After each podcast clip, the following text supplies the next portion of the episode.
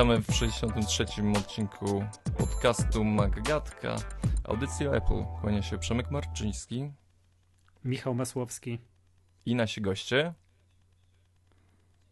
Dzień dobry, witamy serdecznie. Michał Dziwisz i Michał Kasperczak. Jest za dużo Michałów w tym odcinku, będziemy się przekrzykiwać. Tłumaczyć. Będziemy, będziemy się tłumaczyć, będziecie musieli nas, drodzy słuchacze, poznać po głosie. Przemek, jak, jaki dzisiaj mamy bardzo nietypowy, z tego co się orientuje, temat nagrania? Tak, dzisiaj słuchajcie, mm, temat ważny, ponieważ y, jak technologia pomaga osobom niewidomym w ogarnięciu rzeczywistości, w której się znajdują. Mm, tutaj mamy naszych gości, którzy są osobami pracującymi, y, z, są informatykami, jeśli dobrze y, pamiętam z naszych rozmów. To panowie mm. powiedzcie może, kim jesteście, zanim tutaj zaczniemy treści merytoryczne. Mi Michał, no dobra, powiedz. to, Dobrze, to, to, w takim razie, to w takim razie na dobry początek uznaję, że pytanie do mnie skierowane. No ja akurat jestem informatykiem, y, kolega Michał K.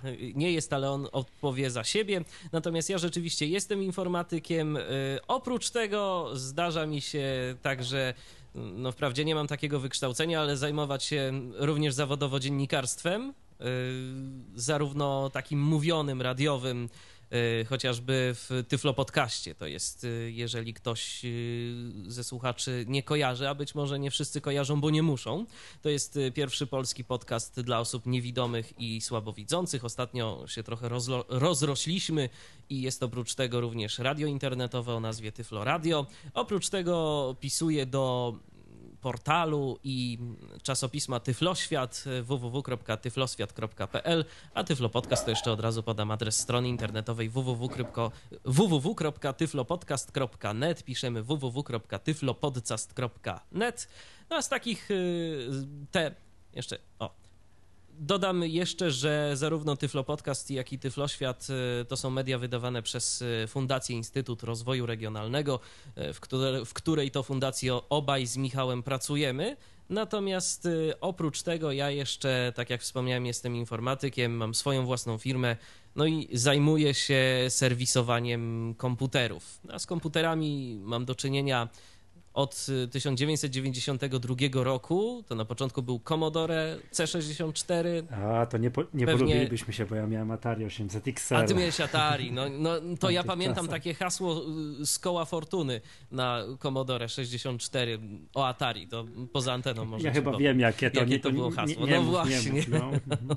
Dobrze. Natomiast później y, tak mi się coś wydaje, że również w sąsiednich obozach się znajdowaliśmy, bo od 1999 roku y, korzystam z komputera PC, nie korzystam z Maca. Y, natomiast jeżeli chodzi o sprzęt nadgryziony, że tak powiem, to korzystam z iOS-a już od jakiegoś czasu. Najpierw w 2011 roku był to iPod, a od 2012 roku jest to iPhone. Czyli 5. jesteś tak zwanym late kamerem, nie? Jak zwał, tak zwał, ale rzeczywiście tak jest. No ale ci to po, po, yy, pomaga, to fajnie w ogóle tutaj, jak już powiedziałeś, nie, że nie korzystasz z Maca, to ja się osunąłem pod, yy, pod biurko, no cóż... zacisnę zęby, jakoś to będzie. Panowie powiedzą nam e, wkrótce dlaczego, dlaczego z Maca nie korzystają, a dlaczego korzystają Dobrze. z iPhone'a? Michale, Michale. Michale jeszcze powiedz, czy można cię znaleźć na Twitterze? To, Można to mnie znaleźć na Twitterze. Jestem aktywny tak sobie, że tak powiem, ale y, można mnie znaleźć. Mój nick twitterowy to Mdziwisz. Michale K. Prosimy kilka słów. Tak, teraz moja kolej. Ja z wykształcenia jestem historykiem ale z pasji mm, informatykiem y, od około 20 lat, bo y, od 94 roku y, używam do pracy i nauki komputera. Od 2009 roku pracuję w Fundacji Instytut Rozwoju Regionalnego, w której to odpowiadam za kształt merytoryczny portalu internetowego oraz kwartalnika technologicznego y, poświęconego y, technologiom informatycznym w służbie y, osób niewidomych i słabowidzących portalu i kwartalnika Tyfloświat www.tyfloswiat.pl. Jesteśmy na Twitterze, na Facebooku, Twitter Tyfloświat, y, Facebook, Facebook Tyfloświat. I jak powiedziałem, jestem, jestem, odpowiadam za kształt merytoryczny tych mediów. Jeżeli chodzi o mm, używanie mm, przeze mnie mm, tego, co jeżeli chodzi o to, czego używam, no to niestety również nie używam na co dzień komputerów Apple. Nie przejmuj się, nie przejmuj się nawet na ten fragment, także wszystko w porządku, możesz mówić dalej. Spróbowałem kiedyś, mhm. co więcej, nawet kupiłem sobie MacBooka, używałem go przez pół roku, ale znowu wróciłem do Windowsów. I to jest dopiero skandal. To, ale słuchajcie, to może do tego wrócimy, do tych szczegółów wrzucimy, wrócimy później. A, jak platforma dobra, dobra. OS no dobrze. bo y, jakby ciągnijmy, mm, ciągnijmy tak, sprawę. Tak, bo się zacznie potem... Mm, mm. Dobrze, a i drugi Michał, a ciebie też można na Twitterze znaleźć? Y, tak, jestem na Twitterze, tak prawie jak moje imię i nazwisko, bez ostatniej literki.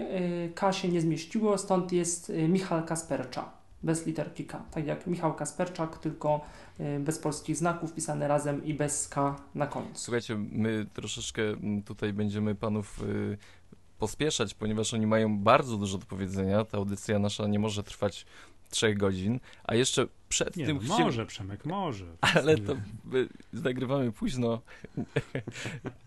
Chcielibyśmy jeszcze przed tym y, włożyć taką krótką sekcję newsową, ponieważ e, pojawiło się kilka pytań do Michała, szczególnie e, do Michała M.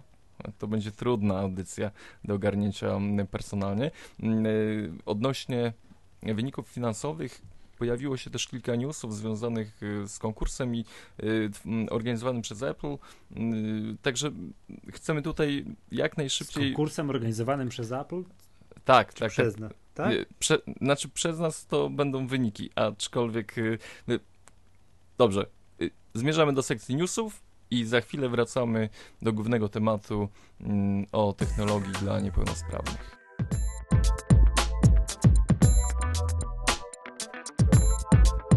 Dobrze, no to słuchajcie, ja, powiem e, tak, że nie wiem, pan wie, czy słuchaliście poprzedni odcinek Magatki, ja tutaj mówiłem o wynikach finansowych Apple za pierwszy kwartał tego roku, czyli tam dla Apple to jest drugi kwartał rozliczeniowy. No i mm, jednym z pytań, jakie tutaj dosyć często dostaję, który też pojawia się i u mnie na blogu, i też na przylutowane, przylutowane.pl, gdzie też napisałem jakiś tekst o wynikach, jest takie. Y, jest taki, że skoro Apple ma tyle gotówki i generalnie same problemy z tymi akcjonariuszami, bo oni narzekają na to, że akcje tanieją i że generalnie jest to problem dla Tima Cooka, dlaczego Apple nie skupi wszystkich akcji z rynku i, nie, i spółka nie zostanie wycofana z giełdy? No i tu chciałbym udzielić odpowiedzi na to pytanie i to odpowiedź jest taka, że mm, to się nie tak nie do końca da. Ja przyznam się szczerze, nie wiem, jakie są dokładnie przepisy w Stanach Zjednoczonych, ale w Polsce mm, no, jest to kosmicznie trudna operacja, gdyż trzeba skupić 95% E, akcji, które są no, w wolnym obrocie, co przy tak rozdrobnionym akcjonariacie, jaki ma, jaki ma Apple, jest praktycznie, no nie wiem, że niemożliwe, no ale przy obecnej wycenie Apple, która jest 405, około, około 450 miliardów dolarów, no to trzeba było mieć tak, no coś pozwolę sobie strzelić, z miliard dolarów, yy, przepraszam, z bilion dolarów. Mm, już tłumaczę dlaczego. To nie jest tak, że jakby dzisiaj kupić po te 450 parę dolarów, tyle jest jedna akcja Apple, tylko to zakładam, że w całym procesie, jakby ktoś kupował, kupował, kupował, kupował, no to kurs oczywiście by wzrósł. Nie jest tak prosto wycofać spółkę, spółkę z giełdy, w szczególności taką, która jest już ileś tam lat i jest tak duża i ma tylu akcjonariuszy. No tam było tak, że po co Apple jest na giełdzie? No i tam jest przyczyn kilka, po co spółki idą na giełdę. Mm, pierwsza przyczyna jest taka, że idą po kapitał, po pieniądze. No oczywiście to Apple w żadnym przy, przypadku nie jest potrzebny, nie ma, nie, ma, nie ma takiej potrzeby, ale zakładam, że jak spółka tam na początku lat 80. Yy, na giełdę się wybierała, no tych pieniędzy wówczas potrzebowała. Drugi, druga przyczyna, po co spółki na giełdę, idą dla prestiżu. I po to, po to aktualnie Apple jest na giełdzie. No to też nie jest tak do końca Apple potrzebny, gdyż spółka jest tak rozpoznawalna, tak duża, że w żadnym wypadku no, nie ma takiej potrzeby, nie wiem, że spółka nie jest rozpoznawalna i musi być na giełdzie. No jest jeszcze trzecia przyczyna, po to, aby da, dać akcjonariuszom łatwą możliwość zbycia tych akcji, jeżeli tylko sobie zechcą, i aktualnej wyceny majątku. I to oczywiście dla akcjonariusza Apple jest bardzo możliwe, e, czy bardzo, bardzo przydatne.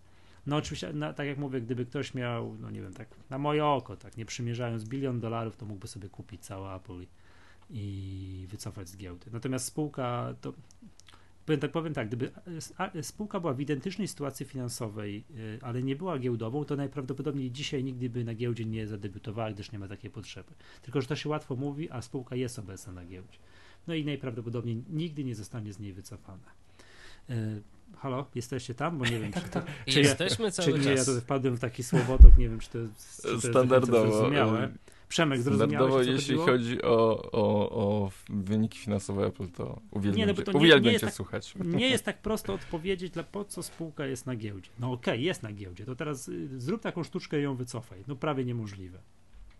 No to generalnie To znaczy, jeśli ja bym miał jakieś e, Mhm. akcje firmy Apple i nagle ktoś by zaczął je skupować, to No. najprawdopodobniej nie chciałbym ich sprzedać, ponieważ ich wartość by zaczynała No tak. rosnąć. oczywiście, Y, że tak. Także przypuszczam, że kilku z nas, jakbyśmy mieli takie akcje, to wcale nie kwapiłoby się do tego, żeby mm, oddać No coś- je osobom trzecim. Y, Ta, tak, Przemek, no coś od, y, w tym jest. No między innymi przypominam, że jak Apple w zeszłym tam, no przy ostatniej okazji, ostatnich kilku kwartalnych ogłosiło, że skupi z rynku akcje tam za około 60 parę miliardów dolarów, no to to już, i to już jest bardzo dużo, a spółka jest warta na dzisiaj na tam 400 kilkadziesiąt, czy tam no, jako, jak, jakoś tak. To już takie skup akcji własny celem umorzenia jest bardzo, bardzo pożądany z punktu widzenia pozostałych akcjonariuszy, którzy zostaną z tymi akcjami na giełdzie. Dobra, to było pierwsze pytanie, także e, nie, no, możecie mi jeszcze kilka razy zadać pytanie, dlaczego Apple w ogóle jest na giełdzie, ale to powiem, bo jest i tak musi być, prawda? Mm, Ponieważ nie da się tak łatwo spółki z giełdy wycofać. Dobra, i drugie pytanie, jakie było, które gdzieś tam się to akurat w prywatnej wiadomości dostałem. Mm, Po co Apple wypuściło obligacje celem realizacji tego programu, skoro tego programu skupu akcji własnych i wypłaty dywidendy, skoro ma na kontach, no to wszyscy wiemy, 140 parę miliardów dolarów. A przypomnijmy, że wypuściło obligacje za chyba 17 miliardów dolarów, teraz muszę sprawdzić, ale chyba tak. Tak, za 17 miliardów dolarów, a mają na kontach 140 parę, więc mogliby tu i teraz no, bardzo teoretycznie użyć tych pieniędzy do, do, no, na przykład do skupu akcji własnych. No już udzielam odpowiedzi na to pytanie. Otóż ponad 100 miliardów dolarów z tych pieniędzy jest zgromadzonych na kontach zagranicznych, a oni potrzebują ich w Stanach Zjednoczonych. Mm, Gdyby chcieli te pieniądze przetransferować do Stanów Zjednoczonych, musieliby zapłacić podatek w wysokości bodajże 30 paru procent, chyba 35. No to jest. No, Nie opłaca się.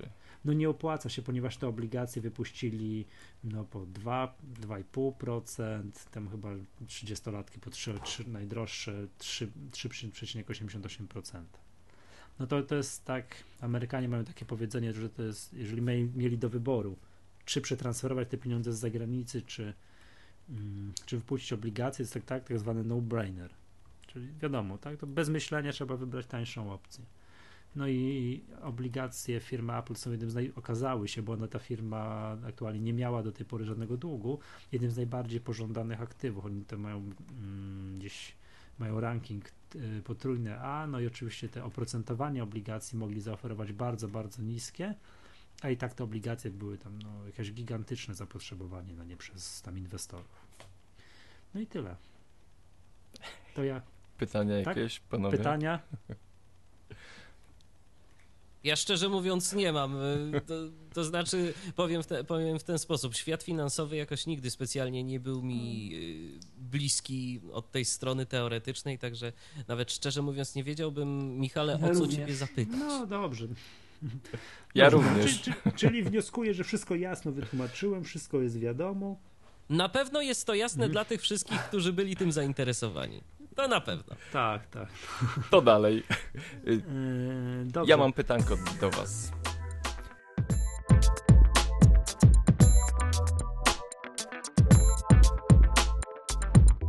Yy, czy używacie produktów firmy Adobe? Ja używam.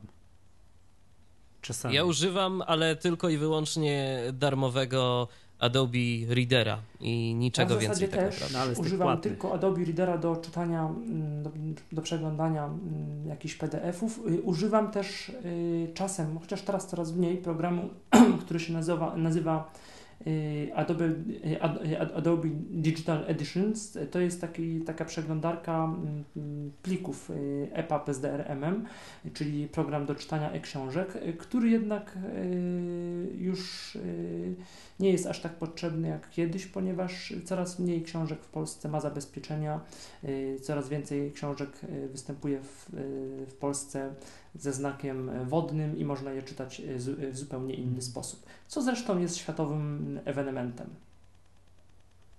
Tak, jeszcze, jeszcze niestety mm, niektóre firmy nie chcą udostępniać e, swoich książek. Przepraszam, co to znaczy światowy ewenement? Że co, że cały świat jeszcze żyje w, y, w świecie Y, DRM-ów? Generalnie rzecz biorąc tak, bo Amazon, z tego co, ja nie jestem bardzo jakoś specjalistą od, od Amazonu, ale z tego co, z tego co wiem, yy, to ama, książki z Amazonu, one też są, w, one, są w DRM-ie właśnie, one są na, na ogół zabezpieczone.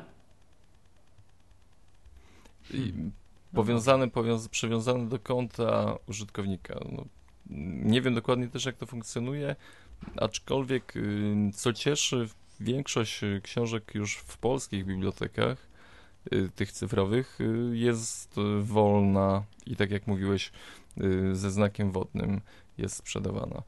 No, dobrze. Moje pytanie w ogóle kierunkuje w stronę konferencji, która zakończyła się 8 maja, trwała od 4, mm, Adobe Max, mm, gdzie firma Adobe pokazała, przedstawiła kierunek rozwoju mm, swoich aplikacji, swojego pakietu.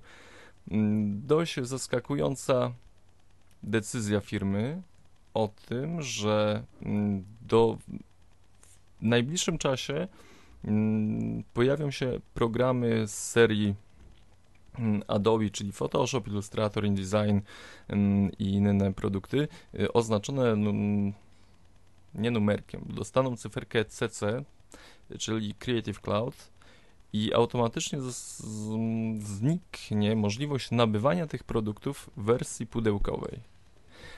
Ja bym się bardziej ucieszył, gdyby było to CC oznaczało Creative Commons.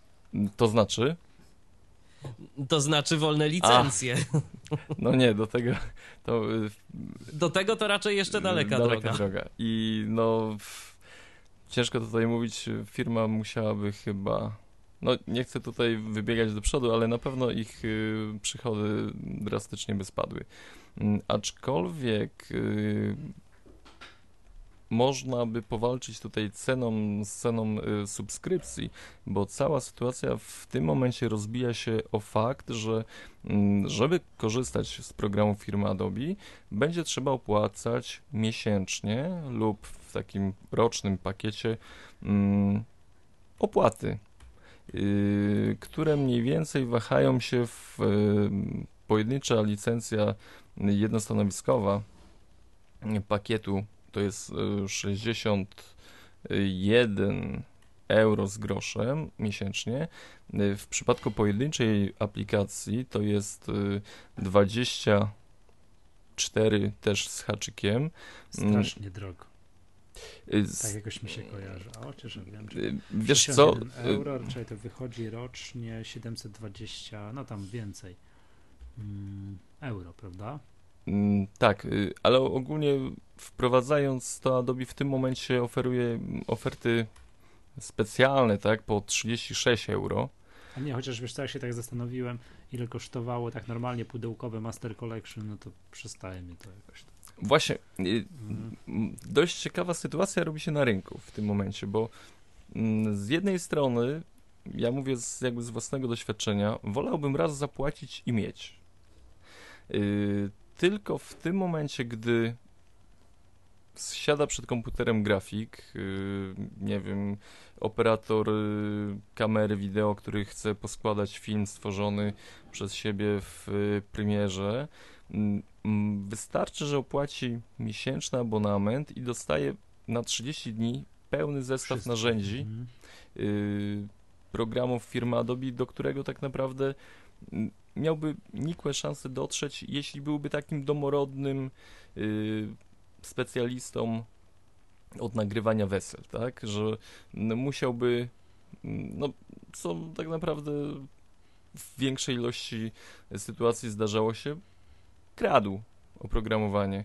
Y, I tutaj Adobe dość drastycznie podeszło do tematu, bo przyznam się szczerze, ten y, y, rynek Adobe monitoruje i mm, jakby mam jakieś informacje, które, które gdzieś tam przeciekają z tej firmy, ale faktu, że no, tak nagle firma Adobe rezygnuje z, z pudełek do kupowania, że mm, no, w pełni przechodzimy na subskrypcję.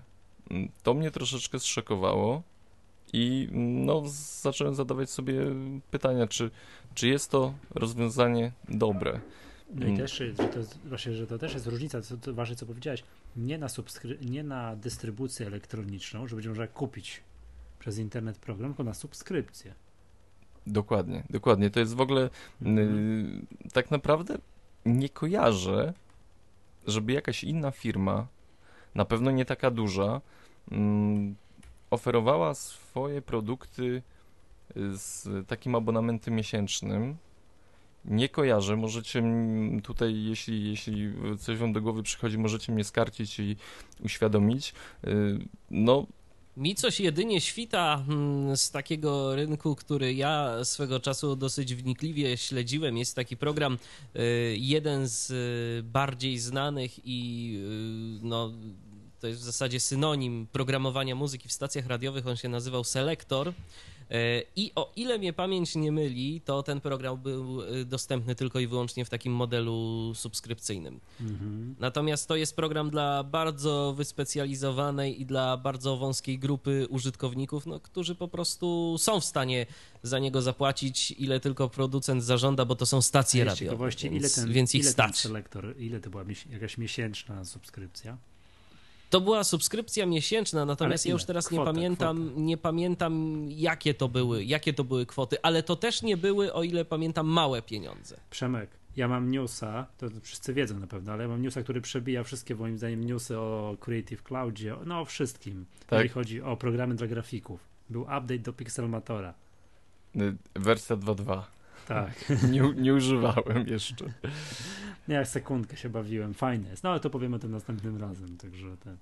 No i wiesz co, Przemek, jeszcze tutaj wracając, ja to rozumiem troszeczkę, bo z czego to może wynikać. Chodzi o to, że programy Adobe jako same z siebie są drogie. Okej, okay, to tak ma być, no bo to są tam, narzędzia dla profesjonalistów, te programy są duże, skomplikowane i tak dalej, ale w związku z tym, że one są drogie, to podejrzewam, była bardzo duża grupa osób, grafików, którzy nie aktualizowali, mm, wiesz, co wersja.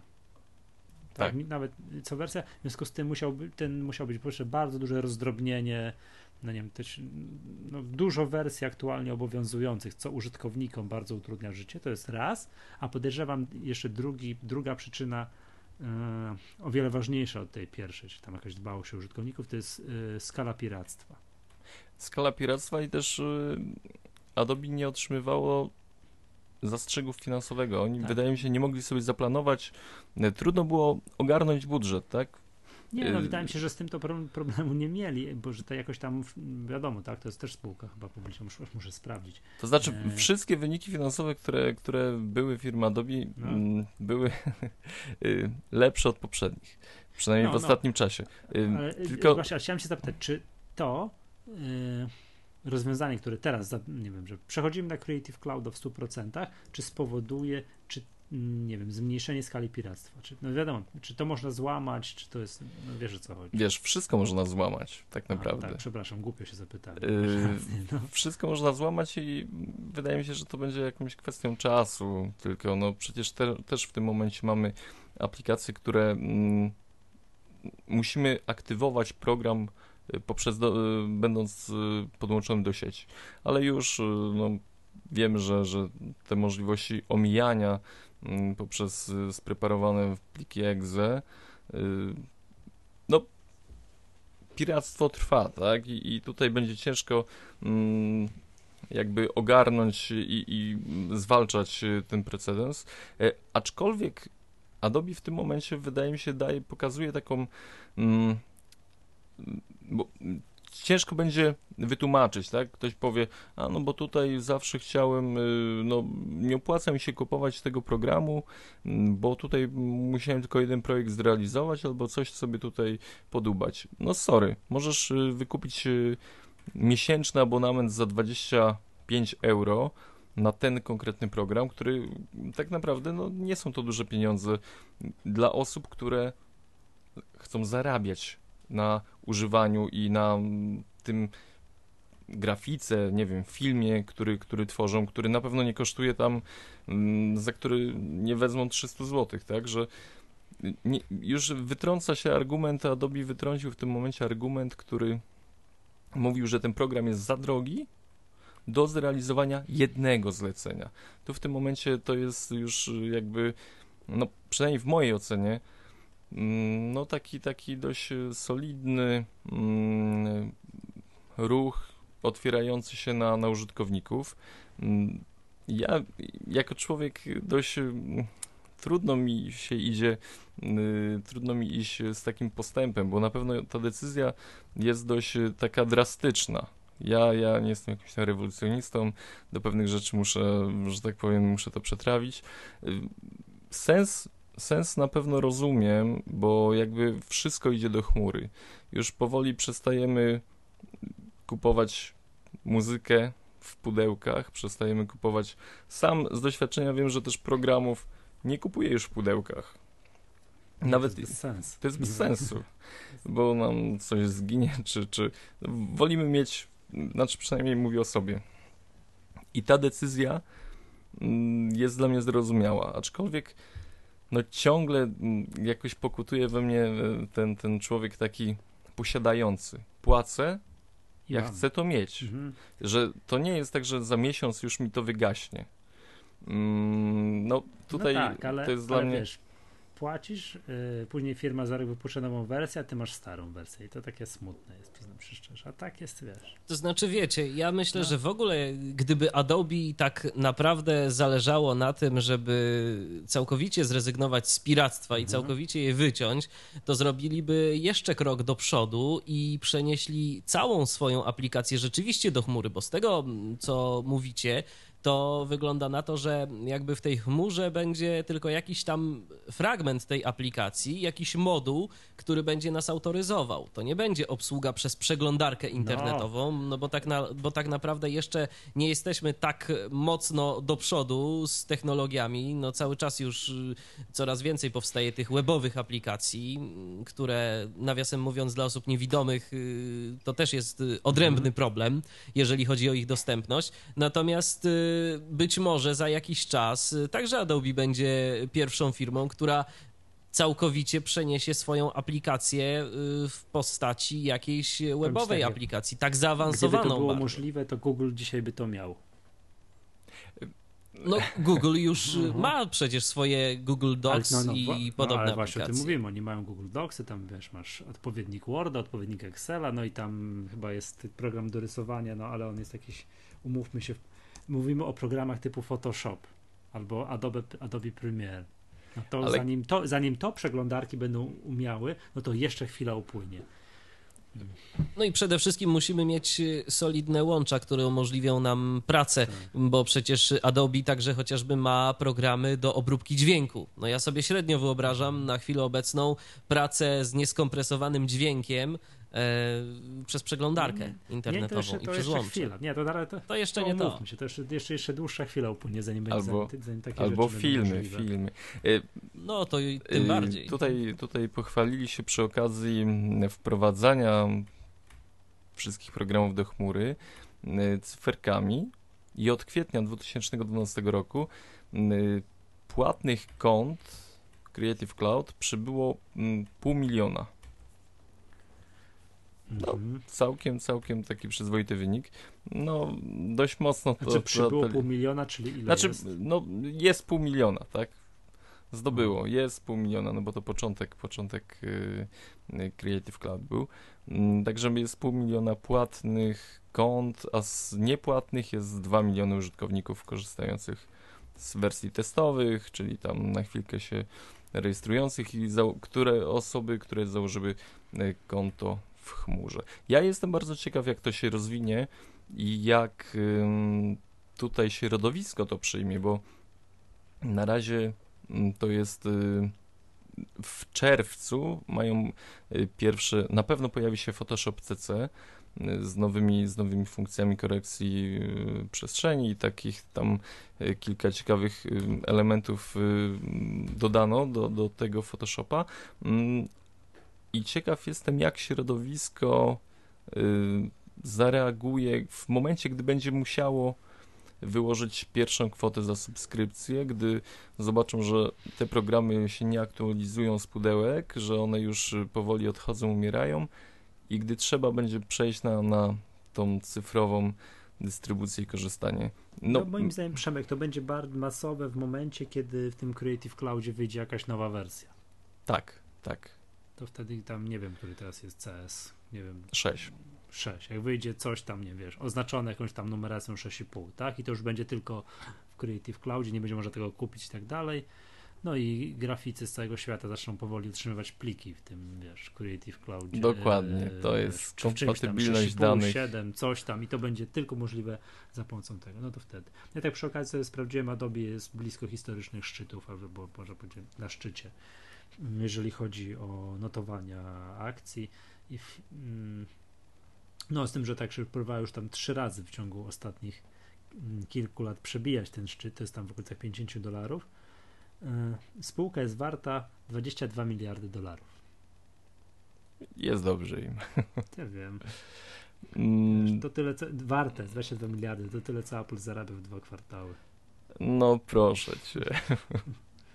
Y, dobrze, słuchajcie, to jakby mój wywód w kwestii Adobe. Jest to na pewno ważna informacja i jakiś mm, sygnał dla producentów oprogramowania i, i jakby zauważam moje przemyślenia związane z internetem zmierzają ku temu, że wszystko zaczyna na siebie zarabiać poprzez subskrypcję, że zaczynamy tracić y, darmowe usługi, które powoli będą wypierane przez subskrypcję. Złapałem się na tym wczoraj, gdy wykupiłem dostęp do 500px.com, czyli do galerii, tak? tworzenia galerii internetowych. Nigdy nie pomyślałbym, że będę chciał wydać pieniądze na możliwość wrzucenia zdjęć do sieci. No ale... Czemu nie, czemu nie kupiłeś Flickra Pro? Yy, bo był tańszy. Tak? 500px kosztuje niecałe 20 dolarów na rok. Okay. A tutaj chyba 24. To jest, te, to jest to, co ich aplikacja została gdzieś tam wyrzucona z App Store'a za szerzenie pornografii? Y, to znaczy nie dostałem, tak, ogólnie tak, ale to, to było dość żenujące. Przemek, może to ty? ja ich zgłosiłem, bo chciałem ra rabat. Nie, może to ty szerzyłeś. no tak, ja y, no nie mogę tego oficjalnie na antenie potwierdzić, y, aczkolwiek powiem wam poza. Mm, sprawa rozbiła się, mm, to jest dość, dość zabawne, nie wiem, bo ktoś tutaj no, nie życzył im zbyt dobrze. Wystarczyło, że w kolejnej aktualizacji dodano możliwość mm, powiadamiania o brzydkich treściach w aplikacji i od razu została przywrócona. No to taki, taka moja myśl. Dobrze. Możemy ja nie, mam, opowiedzieć... nie mam więcej newsów. E, I to ja mam jeszcze, że trwa konkurs firmy Apple 50 miliardów pobrań. Do wygrania jest y, voucher na 10 tysięcy dolarów do wydania w App Store oczywiście. Ale to będzie, szczęśliwcem będzie ta osoba, która pobierze 50 miliardową aplikację. Mm, a 10 osób, które gdzieś tam w okolicy pobiorą y, programy z pierwszej 50 dostanie po 500 dolarów vouchery. Y, jakieś macie, że tak powiem, mm, no tutaj y, sugestie, który program może się ściągnąć jako ten 50-miliardowy, jakiś ulubiony Facebook. wasz? Facebook, bo jest najczęściej ściąganym programem w App Store. Dokładnie, ja myślę, że to nie jest kwestia naszych ulubionych programów, bo z tych programów, z których my korzystamy, to one raczej nie znajdują się na liście najpopularniej pobieranych aplikacji, aczkolwiek niektóre owszem, coś by się tam znalazło. Chociażby, no właśnie wspomniany Al- Facebook, bo również z tego korzystamy. O właśnie, albo na przykład, no co jeszcze, Skype jest chyba dosyć popularny również, chociaż y, dziś czytałem, że Viber go wyprzedza, Y, a właściwie nie wyprzedza, ale zaczyna No, mu deptać po piętach. I iPhone'owców to myślę, że jednak FaceTime króluje. Więc Mhm. Bo wiecie, pewno super. Mniej bo tutaj, Skype'a odkąd je- mam iPhone'a. Tutaj jest zegar i jest już y, 49 milionów 831, także wypadałoby zacząć dość solidnie klikać. Przypuszczam za, za tam 4 dni po, po iTunesie, żeby, żeby no zdobyć ten voucher. Y, Ja mi się tak marzy, znaczy tak podeszli się do tego strasznie mm, statystycznie, że to Facebook, a ja bym chciał, żeby to było Carcassonne. Taka gierka, no ale dobra. To Okej, to teraz każdy powie swoją ulubioną, e, tak, aplikacje, Tweetbot. Tweetbot. panowie. No to ja, w te, to ja w takim razie, jeżeli miałbym wymienić jakąś aplikację taką, która naprawdę ostatnio mnie urzekła wręcz, to muszę powiedzieć, że to jest program, który nazywa się Liri.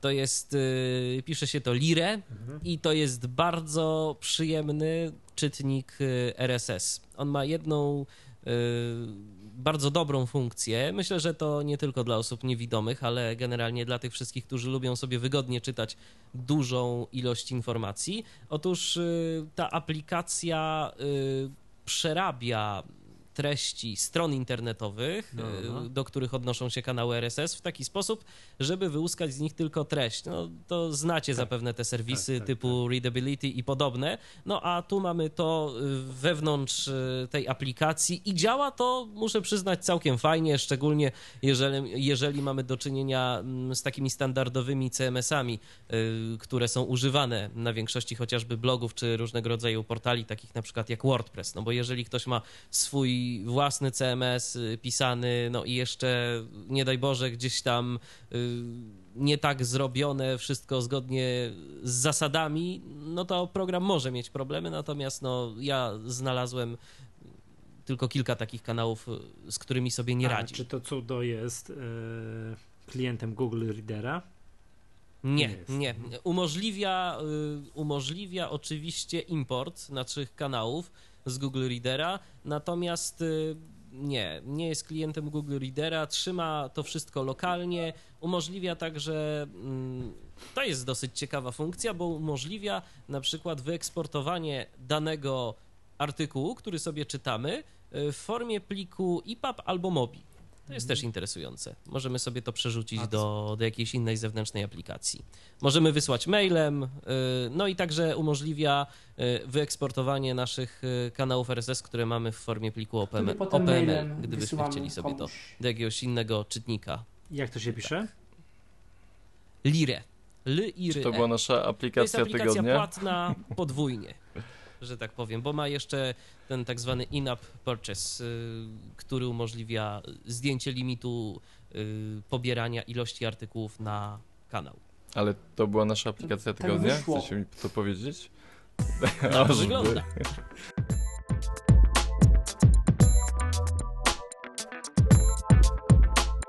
Dobrze, y, czyli płynnie, płynnie przechodzimy już do głównego tematu dzisiejszych, y, dzisiejszej magatki. Y, Porozmawiamy o, o technologii dla niewidomych. Y, Pierwsze pytanie to jest związane w ogóle ze środowiskiem. Czy mm, to środowisko jest jakoś prężne, że można gdzieś zdobywać informacje, szukać pomocy w związku nawet z kupowaniem sprzętu dla osób niewidomych. Możecie coś o tym powiedzieć?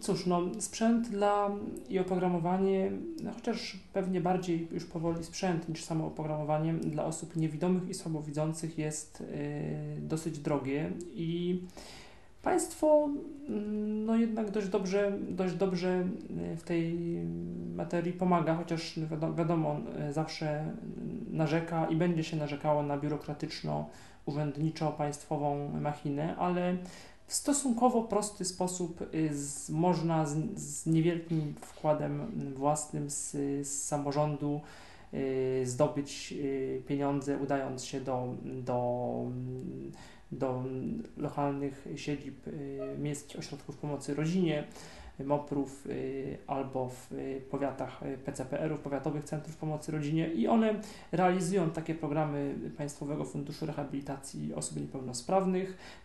Obecnie taki program nazywa się Aktywny Samorząd i dzięki mm, niemu można, można otrzymać spore dofinansowanie, około 70 ja już tak upraszczam, około 70-80% nawet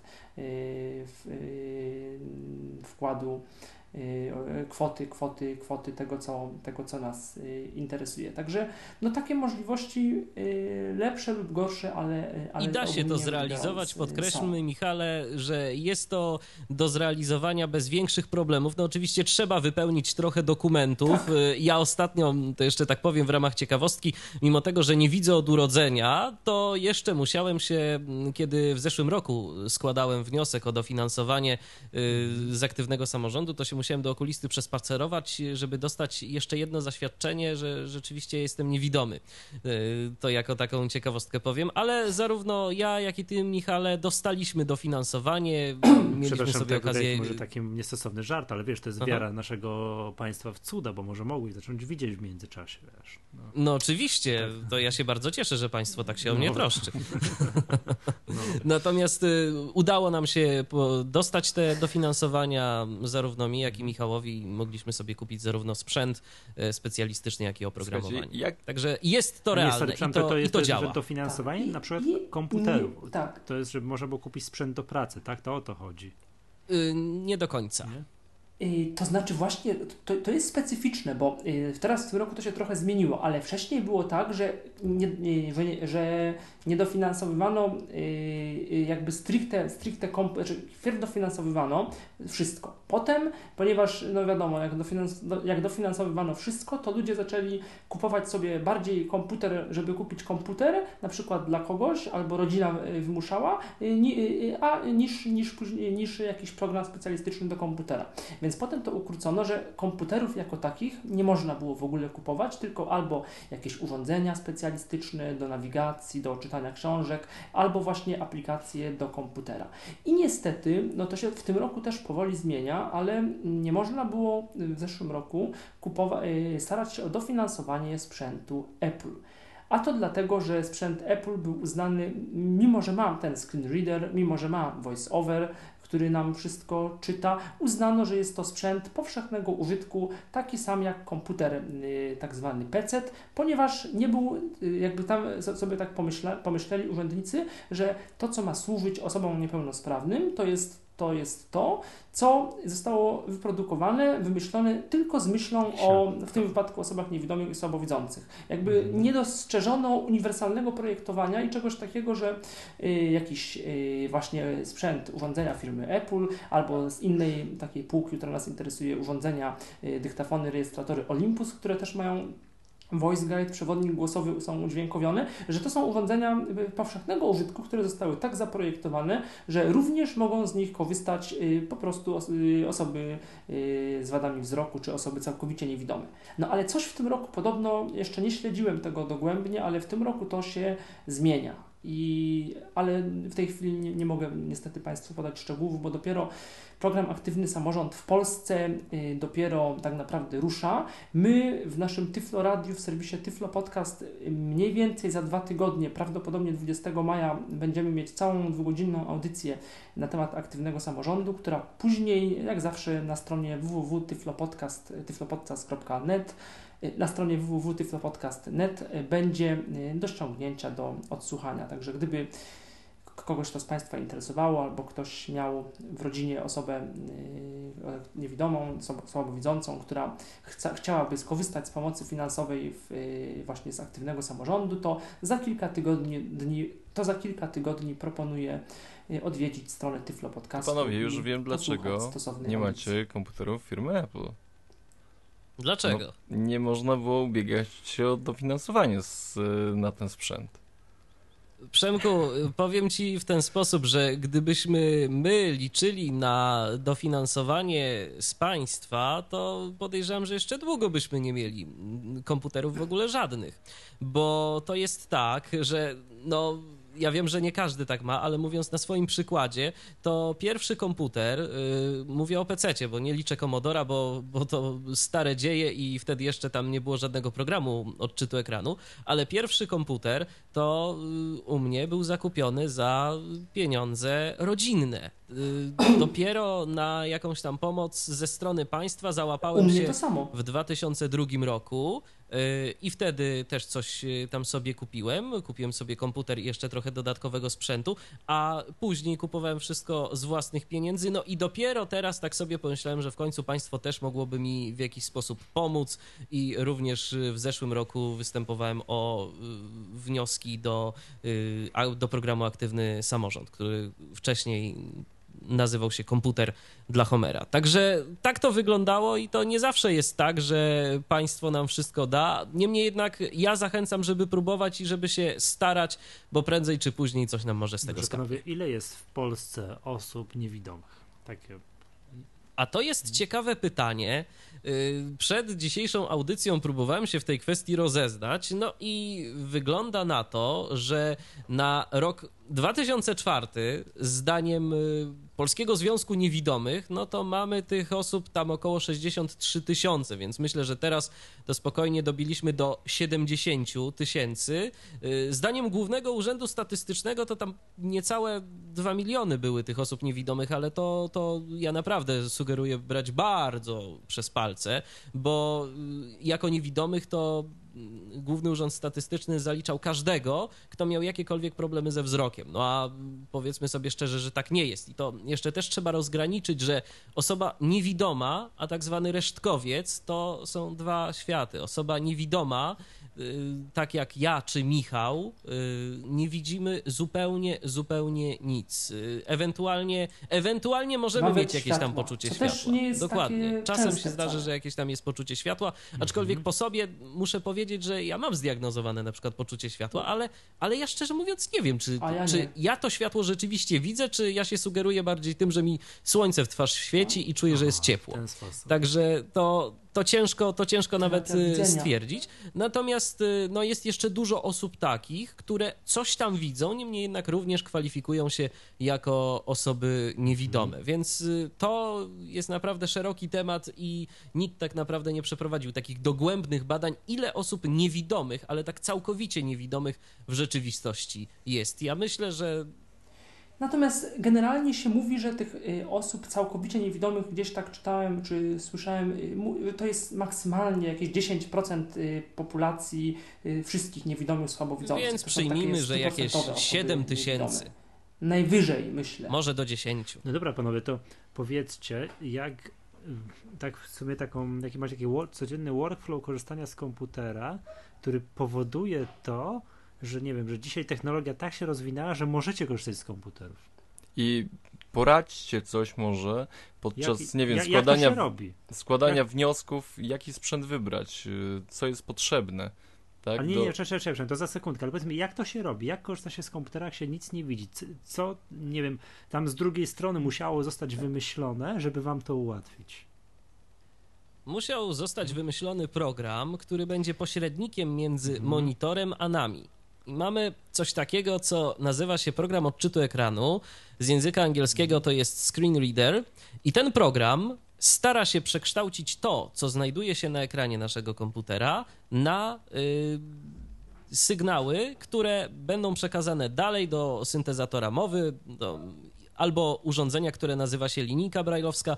Ja myślę, że o tych y, urządzeniach opowie za moment Michał. Natomiast y, program odczytu ekranu może być aplikacją bardzo zaawansowaną, która umożliwia mm, wiele manipulacji tymi mm, danymi, które mamy na ekranie komputera. Możemy między innymi etykietować grafikę, możemy korzystać z kursora komputerowej myszki, możemy wchodzić w interakcję z różnego rodzaju obiektami na ekranie, czyli na przykład możemy klikać, możemy y, tworzyć sobie takie wirtualne obszary tego ekranu i poszukiwać tam informacji. To są tak zwane ramki albo okna. To już zależy od y, słownictwa używanego y, w danym programie odczytu ekranu. No, w każdym razie musimy mieć takiego pośrednika, który nam wyłuska niezbędne informacje z interfejsu graficznego albo interfejsu tekstowego, bo na przykład no, pierwsze kroki niewidomi stawiali w DOSie. Tam były wtedy programy, które pracowały tylko i wyłącznie z trybem tekstowym. Kiedy przyszły Windowsy, no to zaczęła się zabawa y, z programami graficznymi, z interfejsami graficznymi. No, jeżeli chodzi o Maca, to jest jeszcze osobna historia, bo tu od y, kilku lat y, system y, Mac OS X, a teraz już OS X posiada wbudowany czytnik ekranu VoiceOver. Najpierw bez polskiego głosu, trzeba było sobie ten głos dokupić, no a teraz już całe szczęście mamy wbudowane także polskie głosy, więc jeżeli mamy taki, to jeszcze może powiem przy okazji, co mamy pod Windowsem, bo to jest system jednak, z którego większość niewidomych korzysta. Mamy kilka programów komercyjnych, to jest JAWS, Windows i Supernowa. Y, mamy co, także darmowy co, co, program. te programy? No to są właśnie te programy, o których wspominałem. To są programy, tak? To są mhm. programy czytające mhm, ekran. Okay, to są programy czytające ekran. Mamy jeszcze naprawdę rewelacyjną, darmową, darmową open source'ową aplikację, która nazywa się NVDA, to się pisze NVDA i to jest zupełnie darmowy program odczytu ekranu, który w niektórych y, sytuacjach przewyższa te rozwiązania komercyjne, które kosztują no tak mniej więcej 3, 4, a czasem nawet i 5 tysięcy y, per licencję. Tak. Tak, za licencję, oczywiście. Przesta przepraszam, A... przestaję narzekać, że Tweetbot jest drogi. A widzisz, rzeczywiście, no. za licencję trzeba zapłacić sporo, a no jeszcze te polityki licencyjne też są takie, że nie możesz sobie tego instalować na kilku komputerach. Jeżeli masz na przykład dwa komputery na przykład, a chcesz autoryzować się, no powiedzmy, kluczem sprzętowym, no to musisz kupić dwie licencje. Możesz y, y, korzystać z autoryzacji programowych, internetowych, ale z tymi autoryzacjami programowymi jest tak, że czasem na przykład program anty, antywirusowy lubi sobie taką aktywację zjeść. No i wtedy zaczynają się problemy, bo musisz udowadniać udowadniać firmie, która jest dystrybutorem, że jednak tobie ta aktywacja jest potrzebna, także no, ta polityka licencyjna można mieć do niej zastrzeżenia. Stąd Stąd trudno się dziwić, że ludzie y, coraz bardziej y, zaczęli używać tego darmowego programu NVDA, który w wielu przypadkach wystarcza, y, a do takich podstawowych prac wystarcza w zupełności. Michał, nie tylko do podstawowych prac. Ja, jak już wspominałem na początku dzisiejszej audycji, mam swoją firmę, zajmuję się serwisem komputerów.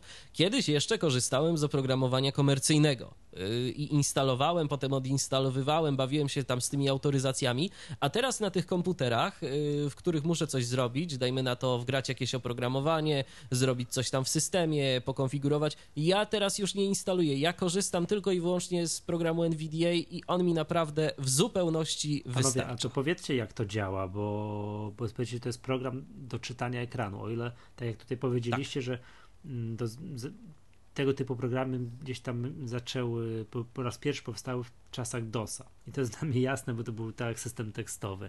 A jak jest w przypadku, nie wiem, systemów graficznych, które na przykład, nie wiem, ktoś pracuje z wieloma oknami, mm, nie wiem, albo chociażby strony internetowe, które są przecież czasami szalenie skomplikowane. Jak, taki, jak takie programy sobie z tym radzą? Tak, no Praca, tak, praca z wieloma, bo tak, mhm. trzeba jeszcze powiedzieć, że mm, osoba niewidoma, no jak y, osoba niewidoma nie używa myszki, wszystko robi y, mhm. za pomocą klawiatury i na ogół używa normalnej klawiatury komputera, której po prostu rozkładu trzeba się nauczyć na pamięć i nie jest to wbrew pozorom rzecz jakaś bardzo szczególnie trudna. Każdy, kto, prawie każdy niewidomy, który komputera używa, klawiaturę zna i, i nie jest to, nie jest to żaden problem problem. Nie są potrzebne żadne brajlowskie naklejki na klawisze. Nie, do celów edukacyjnych, owszem, niektórzy tego na początku początku używali, ale Mhm. zwykle nie jest to po, potrzebne, wystarczy sobie nagrać, czy ktoś powie y, rozkład klawiszy, no i jeżeli y, zaczniemy, chcemy z tym pracować, się wcią wciągniemy się, no to po tygodniu już znamy na pamięć po prostu rozkład, y, rozkład klawiszy. No i praca pod, w, systemie operacyjnym, no to można sobie wyobrazić, że abstrahując, abstrahując na chwilę od tego, co nam czyta mm, czytnik, co nam czyta program odczytu ekranu, no to jak, y, można, mm, to pracujemy z, z, na przykład z wieloma oknami, tak jak y, by osoba, która widzi, pracowała bez myszki, czyli w Windowsie mamy Alt Tab, w, w Macu mamy y, Command Tab, który nas przenosi z okna do okna. Y, Na pewno większość użytkowników, y, y, no to jest podcast y, Macowy, więc będę się starał jakoś tam używać tej nomenklatury Macowej. Większość y, użytkowników y, Maca, których na, którzy, na co dzień nie, używają y, y, klawiatury, no wie, że są takie skróty jak Command C y, do kopiowania, Command V do wklejenia, Command N do otwarcia Nowego y, okna. do otwarcia nowego, nowego pliku, y, jeszcze, jeszcze kilka Command Q do zamknięcia programu, czyli coś to w Windowsie Alt F4.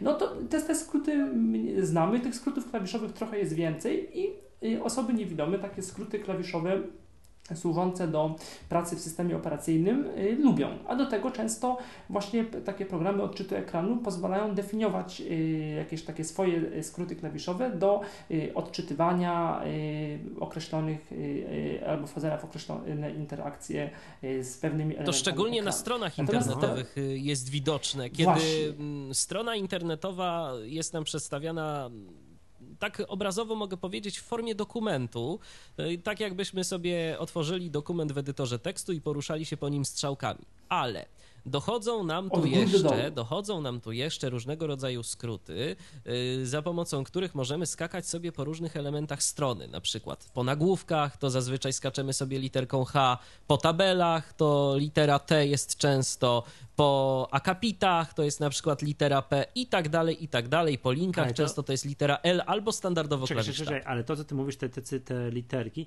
to jest już funkcja tego programu, że jak ten program Tak, jest to jest funkcja uruchomiony, programu to to, co powiedziałeś, literką H skaczemy po czymś tam, po elementach menu, tak?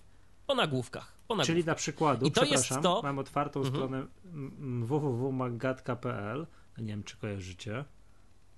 Kojarzymy. Wyobraź sobie, kojarzymy. Nie, śmieję się. I, i, i jak, jak mamy jakieś tam menu na górze, tam start o podcaście, kto za tym stoi, kontakt, archiwum, sklepik i Magatka by iTunes, to, to, to, to, Dobrze, to ja na przykład naciskam Ctrl Home, jestem u góry strony i albo sobie, i na przykład jadę klawiszem Tab i sobie czytam tam, y, kto za tym stoi, y, ca- całe menu. Naciskam H, skaczę do nagłówka i potem y, albo strzałką w dół, albo insert y, strzałka w dół, czytam sobie y, dalszą część tekstu. I, i chcę dojść do Ale, konkretnego czytam linku, sobie, to znaczy pamiętam, program jak się nazywa. tak, I tak, czytam sobie, to tak, znaczy przepraszam. program mi czyta. jasne. A Tak. ja z tego korzystam, tak.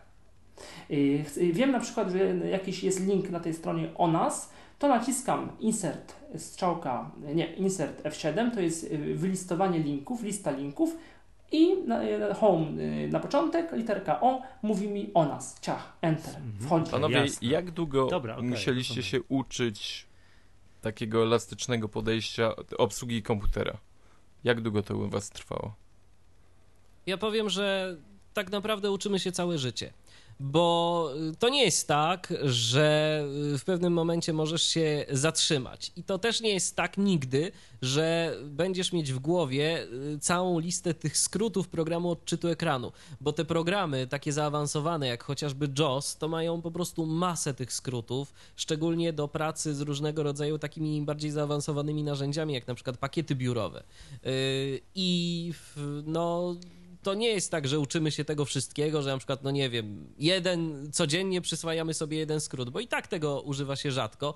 Takie najczęstsze skróty, najczęściej wykorzystywane, to jest myślę kilka, kilkanaście dni pracy z komputerem, a później to już jest y, doświadczenie, które niekiedy ciężko wytłumaczyć i niekiedy ciężko jest powiedzieć skąd ja wiem, że tak powinienem to zrobić? To po prostu już robi się dużo rzeczy na tak zwanego czuja. Y, I tu jeszcze chciałbym powiedzieć o jednym. Y, osoby niewidome, które są nieco bieglejsze w posługiwaniu się komputerem, albo nawet i te, które mm, posługują się w nim w stopniu podstawowym, to niekiedy mogą zaskoczyć osoby widzące tym, że one znają całkiem sporo takiej technicznej nomenklatury, jak chociażby my tu teraz mówimy, o nagłówkach, o jakichś kontrolkach, o jakichś tego typu elementach, bo Osoba widząca nie musi tego wiedzieć. Ona ma ikonkę z jakimś tam obrazeczkiem, kliknie sobie w nią i jest szczęśliwa, bo komputer y, zrobi to, czego ona oczekuje. My musimy niekiedy wiedzieć, jaka to jest kontrolka, żeby do niej szybko przejść, czy to jest na przykład przycisk opcji, pole wyboru, czy zwykły przycisk. Więc y, musimy zawsze nieco więcej wiedzieć na temat y, takich nieco bardziej zaawansowanych rzeczy z obsługi naszego komputera. No to jest trochę fascynująca sprawa, bo o ile ja rozumiem, że można się tą metodą nauczyć na przykład obsługi Worda, wiesz, programu jakiegoś, takiego, który jest zawsze ma identyczny interfejs. Wiecie o co chodzi? Zawsze jest to samo, tak? O tyle przecież każda strona jest inna, plus każda strona, nie wiem, którą znacie, może się codziennie zmieniać, prawda? To, Oczywiście, no, że tak. Także to. Mm, tak, też, dla, też dlatego, jak, no jak ktoś, kto widzi, wchodzi na stronę, no to on no. od razu widzi tę całą stronę i w kilka sekund mniej więcej się orientuje. A mhm. osoba niewidoma, kiedy tę stronę chce jakoś bliżej, y, bliżej się w niej orientować, musi ją tak jakby sczytać. Tak, trochę, tak jak, trochę jak takie serwisy parsujące, yy, trochę jak walidatory takich stron internetowych. Aha, że tu są nagłówki, nie ma nagłówków. Aha, tu jakiś przycisk graficzny, coś tam nieopisane, czyta, coś tam Batton, yy, jakieś tam dziwne cyfry. A tutaj, aha, jakieś dziwne puste linie. Naciskamy N, yy, jakieś, jakąś tam literkę, żeby przejść do yy, kolejnego obszaru yy, będącego albo nie będącego tekstu, tekstu, tekstem. Nie da się. To znaczy, że co, że albo jest koniec strony, albo jest coś tu dziwnego zrobione. No, to jest takie trochę, no to wymaga jakiejś takiej wiedzy i umiejętności łączenia, łączenia, yy, łączenia faktów i jakiejś, yy, no, i jakiejś takiego... Ile czasu zajmuje przeczytanie e, głównej strony Onetu? Nie, czy, nie byłem nigdy w życiu nie, to, na to, to, ja to, byłem to powiedzcie na, jakąś popularną ja stronę na... i powiedzcie, ile to zajmuje. To znaczy, Michał, no. Y, to nie tak to nie tak, bo to nie jest tak, że ty czytasz stronę. Mhm. Ty na stronie, y, na przykład, zadam ci, zadam ci pytanie inne. Czy ty na przykład, jak wchodzisz na stronę Onetu, dajmy na to, to czy ty ją w całości czytasz? Nie, no co ty? No właśnie. Ale więc, wiesz, ja wiem, gdzie jest my, sport. Więc my tak samo, my tak samo tego nie, my tak samo tego nie robimy. Dajmy na to, jeżeli chciałbym znaleźć jakąś y, informację na jakiejś konkretnej stronie. O, prosta, prosta rzecz, bo to pamiętam i to jestem w stanie z głowy powiedzieć. Wyszukujemy coś w Google. Wpisuję sobie hasło do okienka wyszukiwarki, no i w tym momencie po kolejnych wynikach skaczę sobie literką H, bo mhm. każdy wynik w Google umieszczony jest w nagłówku, więc dzięki temu mogę bardzo szybko sobie przeskoczyć y, do kolejnych wyników. Jeszcze jak sobie ustawię, że ma mi wyrzucać 100 wyników na stronę, to już naprawdę jest to błyskawiczne szukanie. A słuchajcie, mm, czy rozwój tej technologii internetowej y, sprawia, że te witryny są łatwiejsze do ogarnięcia przez osoby słabowidzące? Czy zauważacie to, że jednak pojawia się więcej jakichś elementów graficznych, yy, trudniej się nawiguje po takich witrynach? Yy, w którą stronę to idzie? To ma i swoje dobre, i złe strony. Bo dobra strona to jest taka, i tu mamy interesy zbieżne z Applem. Dobra strona jest taka, że yy, odchodzi się od flasza. Mhm bo Flash y, może być dostępny, oczywiście, tylko kto robi dostępnego Flasha? Zazwyczaj, kiedy ja wchodzę sobie na stronę internetową, która, a jeszcze takie są czasem, to chyba jeszcze jakieś y, pozostałości po pierwszych latach XXI wieku, że ten, kto miał, y, tak, mhm. ten, kto miał Flasha, to był Masta i robił strony całe we Flashu, gdzie można było sobie spokojnie to zrobić w HTML-u. No to mam często coś takiego: przycisk, przycisk, przycisk, przycisk, przycisk, przycisk. No, I koniec, i, i nic co? więcej. I koniec, mm. i nic więcej. Mm. Dokładnie. Więc im szybciej takie potworki znikną z internetu, tym lepiej. Niemniej jednak y, problem też ma swoją drugą stronę, mianowicie aplikacje webowe czyli takie bardziej zaawansowane strony.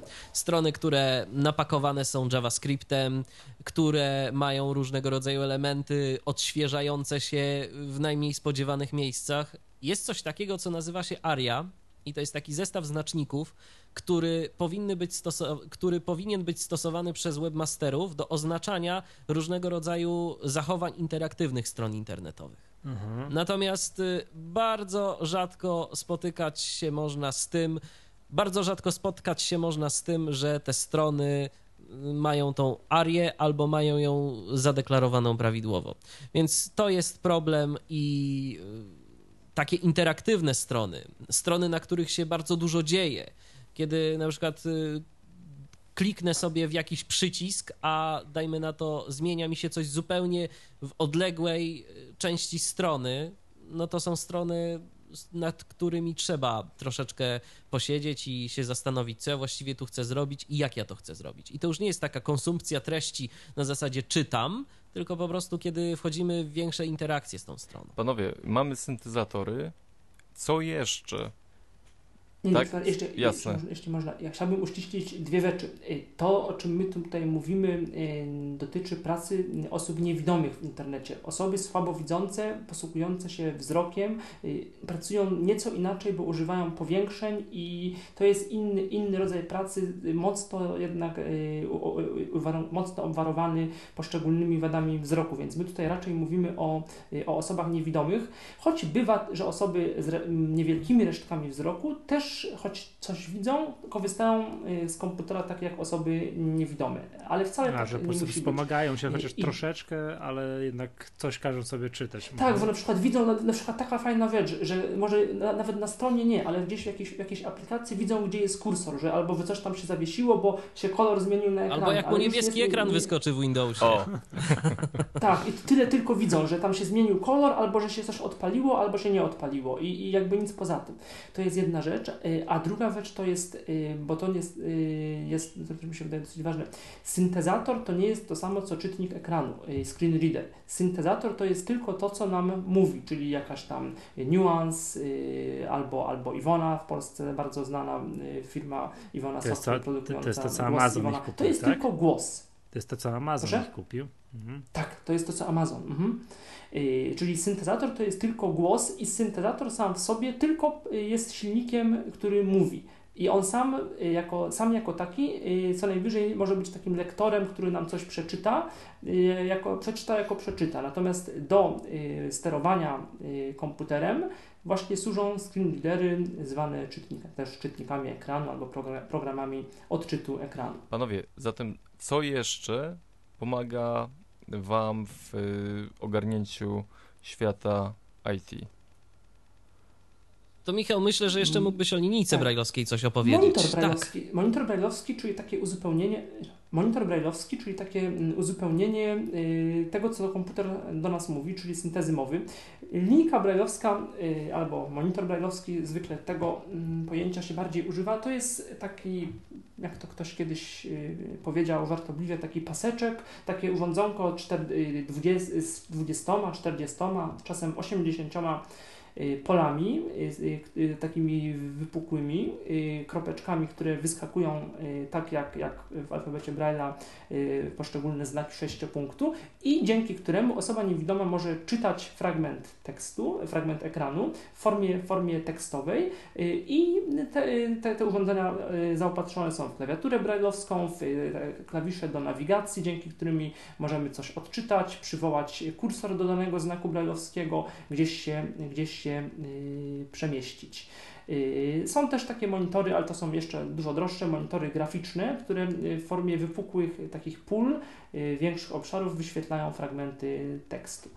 Ceny urządzeń brajlowskich są bardzo drogie. Taka 40-znakowa y, linijka kosztuje około 12-13 tysięcy złotych, przy czym nadmienię, że i tak te ceny mocno spadły, jednak konkurencja na świecie i no, y, popyt na te technologie y, sprawił, że ceny spadły. Kiedyś te urządzenia potrafiły jakieś 10 lat temu kosztować około 20-25 tysięcy. Także z roku na rok jest lepiej. Robi, jak słyszę te ceny. Jest... No tak. A powiedzcie mi panowie, e, to jeszcze wróćmy do tego tematu, o którym już rozmawialiśmy wcześniej. Dlaczego Windows, a nie OS X? Z czego to wynika? Dostępność oprogramowania? O co, o co chodzi? Ja myślę, że to wynika z takiej ogólnej tradycji. No, yy, chociaż, yy, chociaż komputery Apple wśród ludzi są coraz bardziej popularne, to yy, jednak Windows to jest jakieś 90 czy ileś procent rynku mm. na świecie, tak A ogólnie. Więc 99. trudno się dziwić, że i wśród osób. No tak, więc trudno się dziwić, że i wśród osób niewidomych też Windows jest bardziej popularny niż, niż, niż komputery Apple Macintosh. Y, no i też y, program y, Screen Reader VoiceOver, czytnik ekranu na Maca, rozwija się tak na dobre od powiedzmy od, znaczy od 2004 roku, ale tak na dobre od 2008-2009 roku. A polski głos wbudowany w tego voiceovera mamy dopiero od 2010 mm. roku. A programy y, na Windowsa już mieliśmy jakieś pierwsze pod Windowsem 3.11. W DOSie były programy odczytu ekranu i od Windowsa 95 te programy jakieś tam drogie, bo drogie, ale też mieliśmy. Także okay. ja myślę, że stąd. No, rozumiem. Przy czym trzeba no. dodać, że. Nie, jeszcze wydaje mi się, a takie coś jak siła przyzwyczajenia, bo wiesz co, bo mi jak ja wszystko widzę, mi jest łatwiej przerzucić się z jednego systemu operacyjnego na drugi, bo to mimo wszystko, być może to są drobiazgi, ale jednak bardzo dużo rzeczy się różni między OS X a Windowsem. A siła przyzwyczajenia to jest już zupełnie no. inna bajka i myślę, że dla niewidomych też to no. jest no. duże y, i też to jest duży problem, jeżeli chodzi o przesiadkę, chociażby z jednego programu odczytu ekranu na drugi.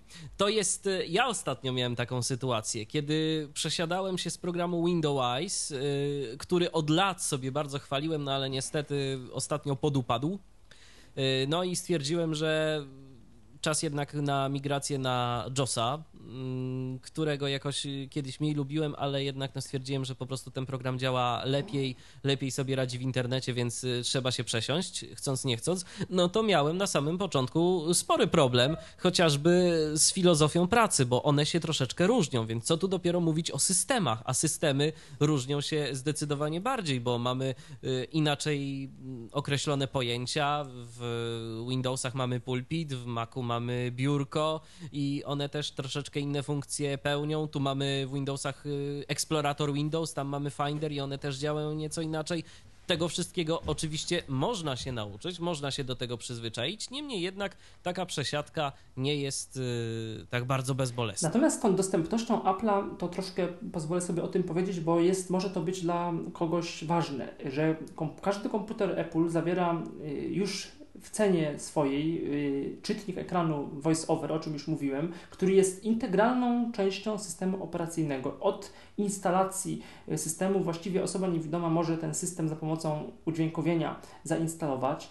I ja myślę, że VoiceOver będzie w, na komputerach Mac y, w Polsce, nie wiem czy w Polsce, ale ogólnie jakoś tam troszkę zyskiwał, a to dlatego, że on yy, ogólnie system Mac OS, system OS X, yy, znaczy teraz mówimy OS X, się robi coraz bardziej podobny do tego, co mamy na w systemie iOS, co mamy na urządzeniach mobilnych. A okazuje się, że urządzeń mobilnych iPhone'ów, iPadów, ale szczególnie iPhone'ów z ogromnym powodzeniem, przyjemnością używają na świecie osoby niewidome. I o tym jeszcze teraz powiemy, a potem, potem jeszcze wrócę y, do tego, dlaczego, dlaczego właśnie dzięki tym iPhone'om y, być może będą osoby niewidome też używały voice-overa w komputerach, choć być może już niektórzy się domyślają. No to właśnie to już powiedzcie o tym używaniu iPhone'ów, bo ja przyznam się szczerze, no tak mm, zawsze na tym jak widzę na tym elementem menu w iPhone'ie, który no, jest jakimś tym ułatwieniem właśnie dla osób niewidomych, no gdzieś no, przeskakuje, tak? Nie interesuje mnie to, to okazuje się być super ważną sprawą, aż sobie włączę iPhone'a, żeby zobaczyć. Bo właśnie... To jest super ważna sprawa i to jest rzecz, y, dla, za którą naprawdę wielkie brawa dla Apple, bo iOS to jest pierwszy system, który został udźwiękowiony od podstaw, który ma wbudowany program odczytu ekranu, który ma jeszcze dodatkowo powiększenie i które umożliwia y, współpracę z nim osobie, osobie niewidomej. Y, jak to działa? Może tak pokrótce. Mamy y, w momencie, kiedy e, uruchamiamy sobie iPhone'a mhm. i kiedy naciśniemy trzykrotnie klawisz Home, uaktywnia nam się program odczytu ekranu VoiceOver. I w tym momencie iOS dla nas jest dostępny. Bez problemu. Możemy zrobić w systemie absolutnie wszystko. To, co tylko chcemy, możemy korzystać z wbudowanych aplikacji i możemy także korzystać z App Store'a. Możemy A, dokonywać sorry, zakupów. To ja od razu tutaj, to ja od razu tutaj powiem, to dla pozostałych osób, że mm, to trzykrotne naciśnięcie przycisku Home może definiować. Tak, można definiować, niemniej jednak no, z tego, co dla ja zaobserwowałem, to domyślnie, ale domyślnie nawet, kiedy kupujesz sobie nowego iPhone'a i wyjmujesz go z tak pudełka, bo ja tak miałem. w praktyce różnie z tym bywa. Yy, tak, to zależy, to zależy, ale jeżeli kupujesz yy, no. nie jakiś no. brandowany mm, telefon, nie od jakiegoś tam operatora, mhm. tylko akurat ja tak miałem, że kupiłem iPhone'a e, z Apple Store. E, przyszła do mnie paczka, rozpakowałem ją, e, no i wciskam trzy razy home. Zaczyna mi mówić iPhone głosem vocalizer, zaczyna się odzywać voiceover. I po prostu działa. I ja już w tym momencie mogę robić absolutnie wszystko z tym telefonem. I tak jak wspomniałem, mogę także instalować aplikacje zewnętrzne. I tu jest ciekawa sprawa, bowiem te aplikacje w dużej mierze są dostępne. Ja nie powiem, że wszystkie aplikacje mm, z App Store'a są dostępne, bo tak nie jest. Szczególnie tyczy się to gier. Z grami jest problem, no bo wiadomo dlaczego. Dużo, Grafika tak. to już są takie elementy, których po prostu no, VoiceOver nam gier nie odczyta. To jest właśnie na podstawie Oczywiście. tego, że trzeba coś dotknąć na ekranie, prawda? Także. Aha. Dokładnie. No, obsługa iOS-a to jest też na tym polega, że trzeba dotknąć czegoś na ekranie, ale no na przykład VoiceOver nie odczyta nam y, danych jadącego samochodu, kiedy na przykład mamy jakąś grę wyścigową albo, albo podobne rzeczy. No niemniej jednak również jest y, parę dostępnych gier dla VoiceOvera, a aplikacja aplikacji takich użytkowych jest naprawdę całkiem sporo, w tym jest część aplikacji zaprojektowanych specjalnie z myślą o osobach niewidomych. A jeżeli chodzi o pracę z voiceoverem, to mamy po prostu taki zestaw gestów, y, którym y, sterujemy naszym telefonem. Dajmy na to, y, przesuwając palec w lewą albo w prawą stronę, poruszamy się po kolejnych elementach na ekranie. Czy to jakieś przyciski, czy to ikony, czy to inne rzeczy, mm, które, mm, które tam mamy. Y, mamy gest na przykład podwójnego stuknięcia. Y, ten gest uaktywnia nam daną rzecz. Dajmy na to, stajemy sobie na jakiejś ikonce i chcemy otworzyć program, stukamy dwukrotnie. I tych gestów jest naprawdę jeszcze sporo. Y, VoiceOver ma też taki bardzo sympatyczny samouczek, za pomocą którego możemy się tych gestów nauczyć i naprawdę to jest, myślę, dzień, dwa, trzy dni i już jesteśmy w stanie spokojnie używać y, iPhone'a z voiceoverem czy jakiegokolwiek innego urządzenia z iOS-em. Y, jeżeli ktoś jest mniej sprawny manualnie, no to może tydzień, dwa. Mhm. No wiesz co, a mógłbyś to zaprezentować, bo jak tutaj przed nagraniem próbowałeś zadzwonić do kogoś, tak? Drugiego Michała. Proszę bardzo, tak, dzwoniłem do Michała, dzwoniłem I... do Michała, ja teraz akurat nie mam podłączonego do miksera tego y, iPhone'a, więc może będzie. Zbliż go do mikrofonu to... i jakoś, właśnie, to, jak, jakoś właśnie, damy co? radę. Poczekaj, ja spróbuję zrobić to in... spróbuję zrobić to inaczej. E... Bo jeszcze Momencie. trzeba powiedzieć, że y, voiceover mm, mówi po polsku, co jest y, ważną tak. rzeczą o której nie wspomnieliśmy. Tak, on, on mówił, wpierw mówił voice-over po polsku na iPhone'ie, a dopiero potem, y, potem w Macu, bo wcześniej trzeba było syntezę dokupować, y, do, y, wcześniej trzeba było dokupić syntezę firmy Acapella, taką za jakieś 500 zł, nawet w Polsce nikt jej nie sprzedawał, trzeba było mieć kartę kredytową, żeby ją kupić, a potem już się nie było takiej potrzeby, bo synteza natywna była wbudowana już, w, działała w tym, działała po prostu w Trzeba było tylko dociągnąć y, pakiet dźwięku języka z tego, co tak, mi się kojarzy. Głos trzeba, chociaż te głos. głosy kompakt chyba, bo tam są głosy kompakt i wyższej jakości, te kompakt chyba są wbudowane, a te wyższej jakości trzeba, mm, trzeba rzeczywiście dociągnąć. Mhm. Chwila, moment. Ja już tu zaraz będę miał to chyba działające. I będzie można pokazać. O, już jest. Dobra. Mam nadzieję, że będzie to, że będzie to jakoś słychać. Dajmy na to teraz O, odblokowujemy ekran. I stukam teraz dwukrotnie w ten przycisk, odblokuj. O, zablokował się. Telefon. Połączone. O, Kontakt. trochę głośniej, Przycisk fajnie. I dajmy na to, będę chciał zadzwonić teraz do Michała. Połączone. Edycja. Zdjęcie Michał Kasperczak. Obrazek. Michał Kasperczak. Michał Zdjęcie Komórka. Plus 4. I dzwonię teraz do Michała. Stuknąłem dwukrotnie w przycisk komórka i dzwonię do Michała. A skąd wiedziałeś, gdzie jest O. na ekranie przycisk komórka? Y, Bo przesuwam y, takim gestem y, pojedynczego palca, pojedynczym palcem przesuwam w lewą lub w prawą stronę. W tym momencie przesuwałem w prawo, o, i dzwoni do Michała. No, teraz żeby się rozłączyć, stukam dwukrotnie, dwa razy dwoma palcami.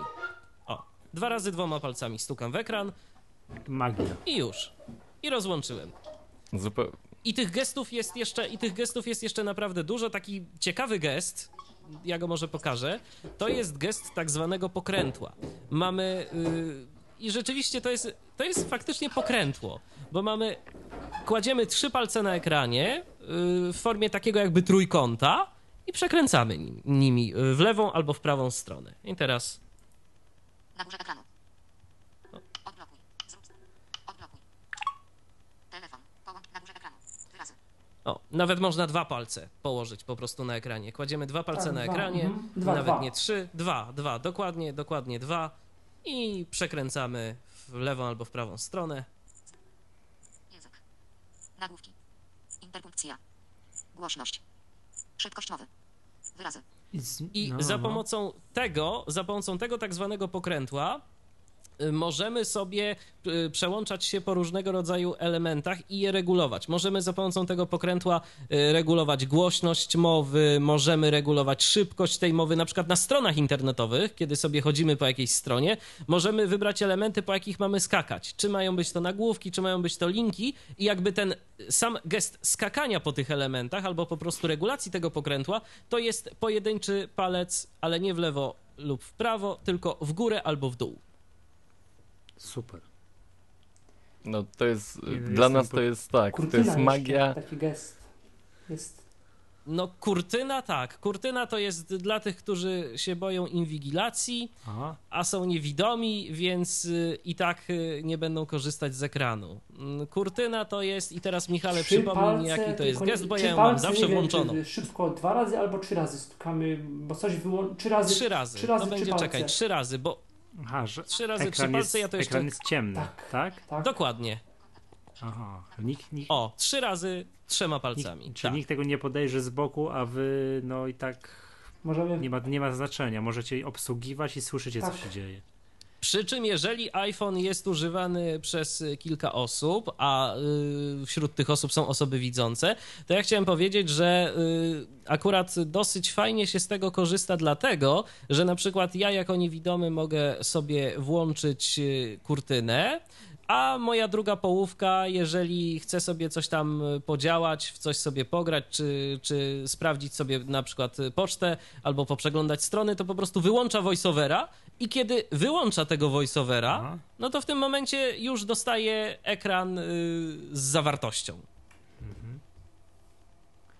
A voiceovera włączamy, wyłączamy tak jak zawsze, trzy razy naciskamy klawisz home. Jasne. Nie no. Panowie, czy y, orientujecie się, czy w Androidzie są podobne ułatwienia? Są, Są, ale ja powiem tak, ja miałem okazję porównać. No. Ja miałem okazję się pobawić Androidem. Yy, Kiedyś kolega właśnie stwierdził, że no on sobie zainstaluje na mm, swoim telefonie Androida, będzie z tego korzystał. Zresztą nie tylko on, bo, bo kilka osób się na to zdecydowało, ale akurat właśnie ja miałem okazję bawić się jego telefonem. To był bodajże jakiś Sony, Sony Mini Xperia Z Pro. Androidem A, 4.1. Mini Pro. Okej. Fuj. Dok- o, Nie, to jeden z nielicznych telefonów z klawiaturą, więc to ja, ja ceniłem. Takie, tak, przepraszam, to jest takie rozsuwane? tak, rozsuwalne. y, Zdaje się, na że tak. Ja, ja, nie pa, ja nie pamiętam, bo szczerze mówiąc, jakoś Fuj. moje pierwsze wrażenie było niepozytywne. Może to nie było aż takie Mm, od razu to fuj. Fajny telefon tylko ja też. Tak. Nie, ale nie, Michał, ja mówię o, ja mówię o wrażeniu dobrze, korzystania dobrze, z talkbacka. Nie, Tak, bo, bo program odczytu ekranu dla Androida nosi nazwę TalkBack. Jak ja wziąłem ten telefon do ręki, jak ja chciałem coś zrobić, to ja stwierdziłem, że Google chyba zaprojektowało mm, tego TalkBacka z myślą o osobach, które naprawdę potrzebują wykonać taki zamaszysty gest, bo ja, żeby coś zrobić y, na iPhone'ie, to ja palcem delikatnie przesuwam po ekranie. Po prostu to jest ruch tam o, no nie wiem, pół centymetra i on już załapuje, że ja chcę wykonać ten gest. No jak ja się musiałem prześlizgnąć palcem przez pół ekranu w Androidzie, żeby coś zrobić, żeby też tam się przesunąć z jednego elementu do drugiego, no to nie, dziękuję bardzo. Natomiast rzeczywiście jest, jeżeli ktoś z przyczyn ideowych, y, tudzież finansowych, no nie chce albo nie może mieć y, iPhone'a, y, to i jest niewidomy, to oczywiście Android jest dostępny, można korzystać, y, internet da się przeglądać, rozmowy da się odbierać i wykonywać, SMS-y da się pisać, no i część aplikacji również jest dostępna. Mniejsza, Natomiast myślę, no, mniejsza, ja jednak część, ja bym nie zamienił. część aplikacji niż to ma miejsce w, y, w iOSie. Natomiast jeżeli mówimy o systemach operacyjnych, to niestety najnowszy system BlackBerry i Windows Phone są w ogóle niedostępne dla osób niewidomych. Jakieś powiększenia być może mają, Windows Phone coś tam ma, czcionkę i tak dalej, ale screen readera, żadnego, żadnych możliwości udźwiękowienia niestety tam nie ma. A panowie, mnie ciekawi jedna rzecz, nie wiem, czy jesteście w stanie mi powiedzieć. S- mówicie o aplikacjach mm, dla osób niewidomych. Yy, jaki taki, nie wiem, pięć najważniejszych programów osoba niewidoma powinna zainstalować w pierwszej kolejności na swoim iPhone'ie? E, Takich, ale przy, takich tylko stworzonych dla niewidomych, czy bardzo przydatnym Y, osobom niewidomych ogólnego przeznaczenia? Nie wiem, Przy- przydatny. Przydatnych, Mhm. tak, przydatnych. No to ja bym ws- wskazał na ten program y, Liri, o który, który Michał jakiś czas temu odkrył do RSS-ów, bo mi się no, wcześniej tam próbowałem jakichś innych aplikacji, ale nigdy bezskutecznie, a ten program bardzo mi przypadł do gustu i jest, y, no może być barierą angielski interfejs, ale no to jedynie to. Do To ja przy okazji zareklamuję, że ostatnio w Tyflo Podcaście nagrałem taką prezentację. Myślałem, że mi to zajmie 15 minut, a wyszło prawie 80 na temat tej aplikacji. Jak ktoś chce sobie posłuchać, jak VoiceOver działa w akcji przez dłuższy czas, to może sobie posłuchać tej audycji. Tam demonstruję cały interfejs tego programu y, i pokazuję, jak on działa. Hmm, do podcastów Downcast, nasz ulubiony program, lepiej działający niż, niż, niż program podcasty, to na pewno.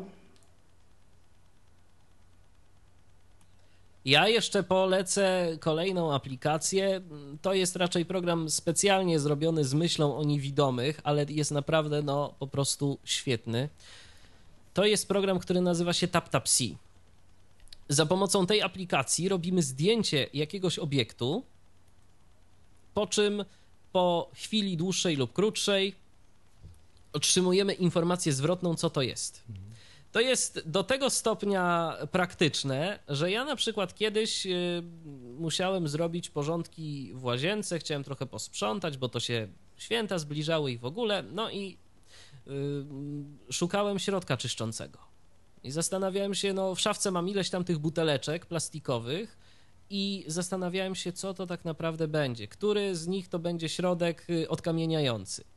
Biorę sobie buteleczkę, robię zdjęcie, mm, za pomocą programu TapTapSee i dostałem informację zwrotną, że ta buteleczka to jest ten środek, a ta buteleczka to jest ten środek. Ale c- Tak samo na przykład z ale jedzeniem. zrobić zdjęcie ety, Aparatem. wiem, etykiety, tak? I tam Tak, zdjęcie, zdjęcie etykiety, No. bo ten program TapTapSee działa O, na zasadzie takiej, że budowanego Cze- i później ci to czyni. Nie, właśnie, właśnie nie, właśnie nie. Część rzeczy, która już jest rozpoznana, to jest y, już y, w bazie. Jeżeli ktoś zrobi zdjęcie podobnego obiektu, no to, to już jest brane z bazy, ale tam po prostu posadzili jakiegoś człowieka albo grupę ludzi. I oni, ja mam wrażenie, że ta aplikacja to jest taka jakby tylko przykrywka do czegoś więcej, bo ta baza jest budowana po coś. Wątpię, żeby ktoś y, no, sztab ludzi wynajął, żeby robić dobrze niewidomym, ale skoro przy okazji y, coś takiego również zostało zrobione i skoro ta aplikacja jest dla nas pomocna, to, to czemu nie? Ja się z tego Ale bardzo jakbyś cieszę. przykład nie zrobił zdjęcie kota, to, by ci przeczytał, że to jest kot? Tak, tak, y, robiłem zdjęcie psa y, i y, dostałem też informację, że jest to pies, nawet y, zostało powiedziane, że jest to pet dog, bo to był taki mały piesek, więc, więc, więc, taka, więc właśnie taką informację No to dostałem. świetne. Rasy nie to podał. Świetne. Rasy nie podał. To jest niezła Czekaj, jak, aplikacja. jak to się pisze? Tap tap si.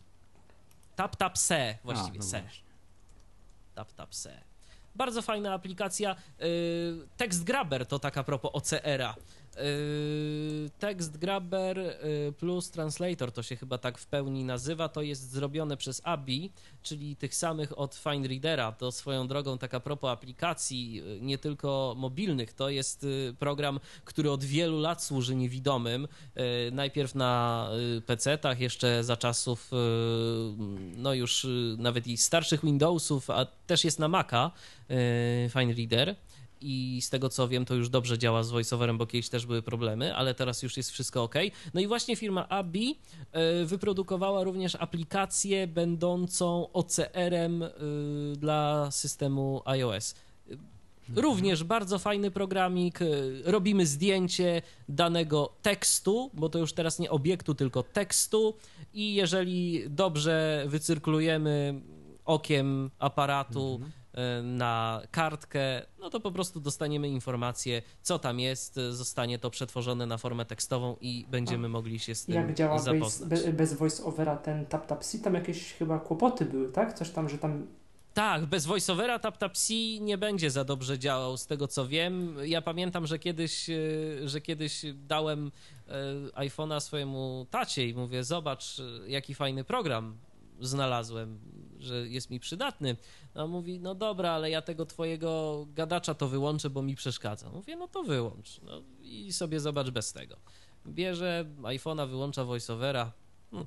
Ale ja tu nic nie widzę na tym ekranie. No, więc Aha. po prostu, jeżeli ktoś by chciał z TapTapC skorzystać, to musi sobie Nie, voiceovera no, ale to, bez sensu, bo to jednak musi być włączone, bo to ma właśnie ułatwić osobom niewidomym. Stryk robi Dokładnie, zdjęcie czegoś, ma to dokładnie. przeczytać, co to jest, a nie, no nie wiem, co zrobić. Tak, wyświetlić, bo to bez sensu jest. Także... No ja, aplikacja ktoś, jest kto jest w darmowa. stanie zapoznać się z formą. Te... Tak, aplikacja jest darmowa. Tak, tak, Ta- ta- tak, TapTapC jest y, aplikacją darmową, Lear jest aplikacją płatną, y, Downcast też Tak, jest tak, płatny, jest prawda. Michale?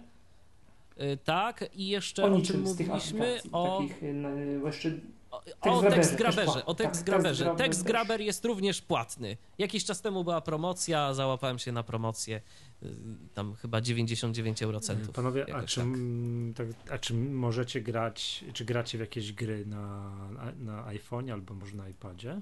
I czy to się da? Czy to VoiceOver też załatwia? y, Da się, Oczywiście- ale nie we no wiem, wszystko. no nie we jest, wszystko, ba- no. jest zdecydowanie mniej y, gier dostępnych dla osoby niewidomej, ale to nie jest tak, że się nie da. Y, Wczoraj znajomy, y, jeden z użytkowników takiej listy dyskusyjnej Funio, czyli listy dla niewidomych użytkowników urządzeń z iOS-em Mhm. przede wszystkim, ale także i użytkowników y, OS Xa, y, wysłał informację o takiej grze, która się nazywa bodajże Sonic Tennis. Y, Gramy sobie iPhone'em w ping-ponga. iPadem raczej będzie ciężko, no ale może ktoś Ale spróbuje. tak, że rusza się ręką, że tak. aha. Tak, ruszasz ręką, słyszysz, że piłeczka leci i musisz ją odbić. No i to jest na przykład dostępne, bez problemu. Jest jeszcze, y, jest jeszcze kilka takich gier, które są stworzone no, przede wszystkim z myślą o osobach niewidomych, bo to są gry audio. Jest na przykład taka gra jak Papa Sangre, y, to jest gra audio, albo żeby nie szukać daleko, to również i Polacy stworzyli coś fajnego, tylko niestety już tego nie, nie kontynuują. Taka była gra, która się przewinęła przez App Store'a, dosyć głośno o niej było, może słyszeliście, 1812 Serce Zimy. Mm, To było zrobione przez Orange no nie, Labs. przyznaję się, że nie. Taka gra audio można sobie y, poszukać. Myślę, że jeszcze Mhm. jest i ona teraz chyba jest nawet za darmo. Mhm, jasne. Dobra, panowie, a powiedzcie mi, czy mm, jest jakaś funkcja w iPhone'ie, której wam brakuje, którą chętnie byście przywitali w iOSie 7? Hmm, ja bym chyba przywitał mm, po prostu Siri po polsku. A, że można było już dyktować jej, mówić jej, prosić ją, no jasno. Aha. O tak, jeszcze Tak. a propos dyktowania, to mi się Mhm. przypomniało. Jeżeli ktoś y, lubi dyktować, a nie lubi pisać na dotykowej klawiaturze, no bo to jednak nie łudźmy się, to jest y, problem. To nie jest tak, że się pisze bardzo szybko na tej dotykowej klawiaturze. To jest oczywiście wszystko kwestia spra- wprawy, niemniej jednak no, ja y, mam klawiaturę na Bluetootha podpinaną do iPhone'a i z niej korzystam na przykład w domu. Tak, taką. Apple'ową, dokładnie. No Michał też zresztą taką posiada, ale jest jeszcze jedna alternatywa. Yy, mianowicie jest taki i to darmowy program, który się nazywa Dragon Tak, Dictation. to znam, fajny jest.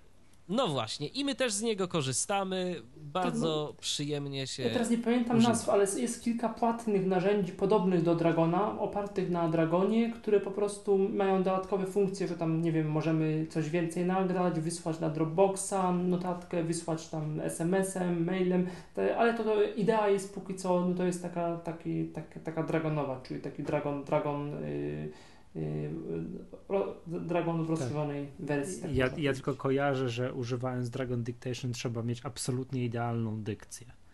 Nie mo- E, wiesz co, my kiedyś się bawiliśmy.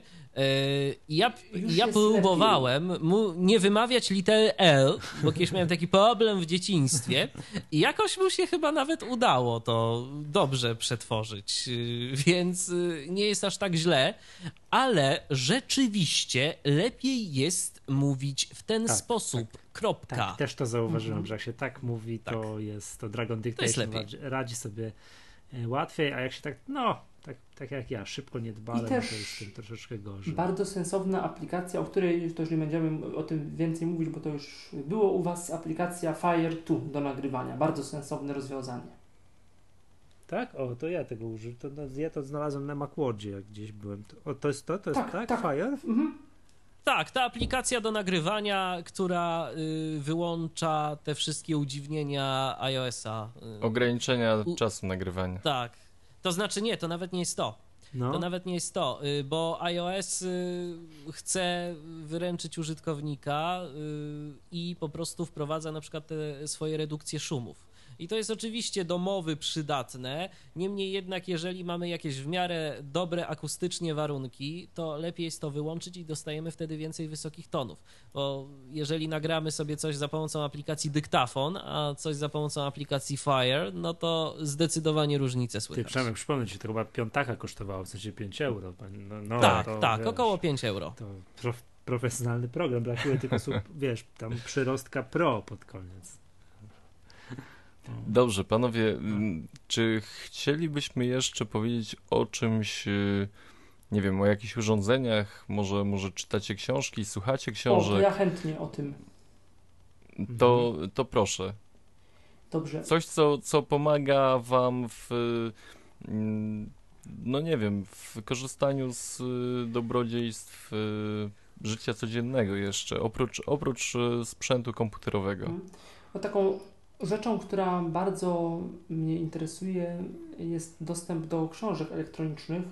Zawsze lubiłem czytać książki i wcześniej mm, ktoś, kto jest niewidomy, kto chciał książki czytać, no to albo musiał liczyć na pomoc y, kogoś y, z rodziny, albo y, na to, co jest dostępne w bibliotece mm, centralnej Polskiego Związku Niewidomych.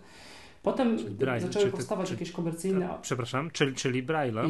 Niekoniecznie, bo Braille Braillem okej. oczywiście też, ale książki bra- brailleowskie są bardzo i duże, i drogie, i mm, jest Braille objętość, objętościowy jest mocno, za dużo ich się nie wydaje. Miałem bardziej na myśli książki audio, książki nagrywane kiedyś na Aha. kasetach. No potem się pojawiły komercyjne audiobooki, których y, owszem jest coraz więcej, ale też nie jest ich znowu tak bardzo dużo, a takie książki jakieś albo naukowe, albo takie bardzo mm, ambitne nigdy nie będą nagrywane mm, w wersji audio, bo y, komercyjne książki audio po prostu muszą na siebie zarobić.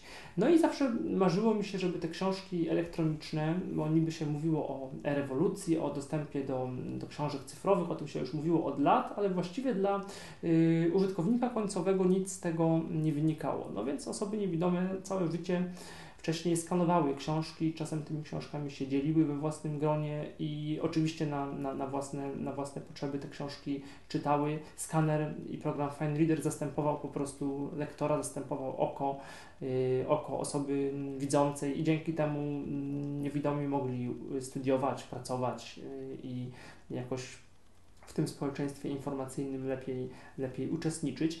Aż tu nagle przyszła ta rewolucja, rewolucja y, w dostępie do książek elektronicznych, które, która polega na tym, że nagle przez ostatnie dwa lata, od 2012 końcówka 2011-2012 rok to się zaczęło. Y, księgarnie zaczęły rezygnować, z jednej strony rezygnować z, y, z DRM-ów, z drugiej strony tych księgarni, może nie to, że pojawiły się coraz, y, że, że, że, że ich było coraz więcej, ale coraz więcej wydawnictw zaczęło te książki elektroniczne wydawać. Y, kto się interesuje książkami, ten być może śledzi taki y, słynny blog, y, nie waham się powiedzieć tego słowa słynny, bo rzeczywiście jest bardzo znany blog Roberta Druzda, Świat Czytników, na którym, który jest chyba no, najgłębszą, największą kopalnią wiedzy o, z jednej strony o samym Amazon Kindle, ale, ale również o samych książkach elektronicznych, o wydawnictwach, o tym wszystkim, co się, to, to nie jest jakiś blog taki księgarski, blog wydawniczy, to jest blog taki z perspektywy użytkownika pisany, ale mamy tam na przykład RSS y, z y, promocjami dnia, mamy, mamy newsy, porównywarkę książek, mamy newsy o różnych księgarniach, księgarniach które, e, które te książki, te książki wydają o różnych woblinkach i, i tam Publio, Virtualno, Nexto i tak dalej. E, a technicznie to wygląda tak, że osoba, nie, że kupujemy książkę, no niewidomi z mobi raczej nie korzystają, bo to jest na Kindle dostępne tylko i, i Kindle póki co nie ma polskiej syntezy, nie jest udźwiękowiony. Natomiast taki plik EPUB już możemy czytać sobie albo po prostu z komputera wtyczką do Firefoxa mm, EPUB Reader, albo jakimś takim programem, y, który, który takim lektorem, jakimś takim jednym z programów i na Maca, i na PC takich programów jest sporo, które pozwalają nam po prostu zrobić jakieś tam zakładki i czytać syntezą mowy książkę, albo generować Natomiast tak? Michale, jeszcze a propos, jeszcze a propos y, Mobi i a propos Kindla, to przypomnijmy to o tym, tak. że od, od jakiegoś tygodnia. czasu y, jest dostępny dla osób niewidomych y, programowy Kindle na iOS-a. Zyskał wsparcie dla programu odczytu ekranu VoiceOver i mogą już niewidomi korzystać y, z tego programu. Ja ostatnio się tym bawiłem. Bardzo mi się podoba idea wrzucania książek przez maila, bo szczerze mhm. mówiąc, po prostu iTunes pod Windowsem to jest tak, coś, o czym ja bym chciał jak najszybciej zapomnieć. za dużo tego jest bo to jest program, bo to jest program, to znaczy nawet nie, że za dużo. Ten program jest teoretycznie dostępny, ale praktycznie jest jak dla mnie strasznie mało intuicyjny. Ja go po prostu nie lubię. I jak mogę, to po prostu unikam iTunesa, jak się tylko da. Dokładnie, dokładnie. Tak, więc, y, więc y, można korzystać. Y, no i skoro Kindle jest dostępny, to tak, można to także z plików Mobi tak, korzystać. I, I znowu gdzie iOS. jako pierwsi możemy z tego korzystać? Na iOS. Na, na iOS, mhm. dokładnie. No to w ogóle mi się tak wydaje, że, że nie wiem, że to dostępność dla Was dla niewidomych książek dzisiaj, a kilka lat temu, kiedy właśnie nie było żadnych, żadnej syntezy mowy, że i w ogóle no, czymś takim jak książek elektronicznych też nie było, no to jest nieba ziemia. Tak naprawdę znaczy, pierwsze znaczy, książki elektroniczne... Bo nie musicie prosić, po prostu możecie sobie Michale, sami to Michale, załatwić, prawda? Michale, tak mhm. tak naprawdę pierwsze książki elektroniczne produkowali niewidomi. O.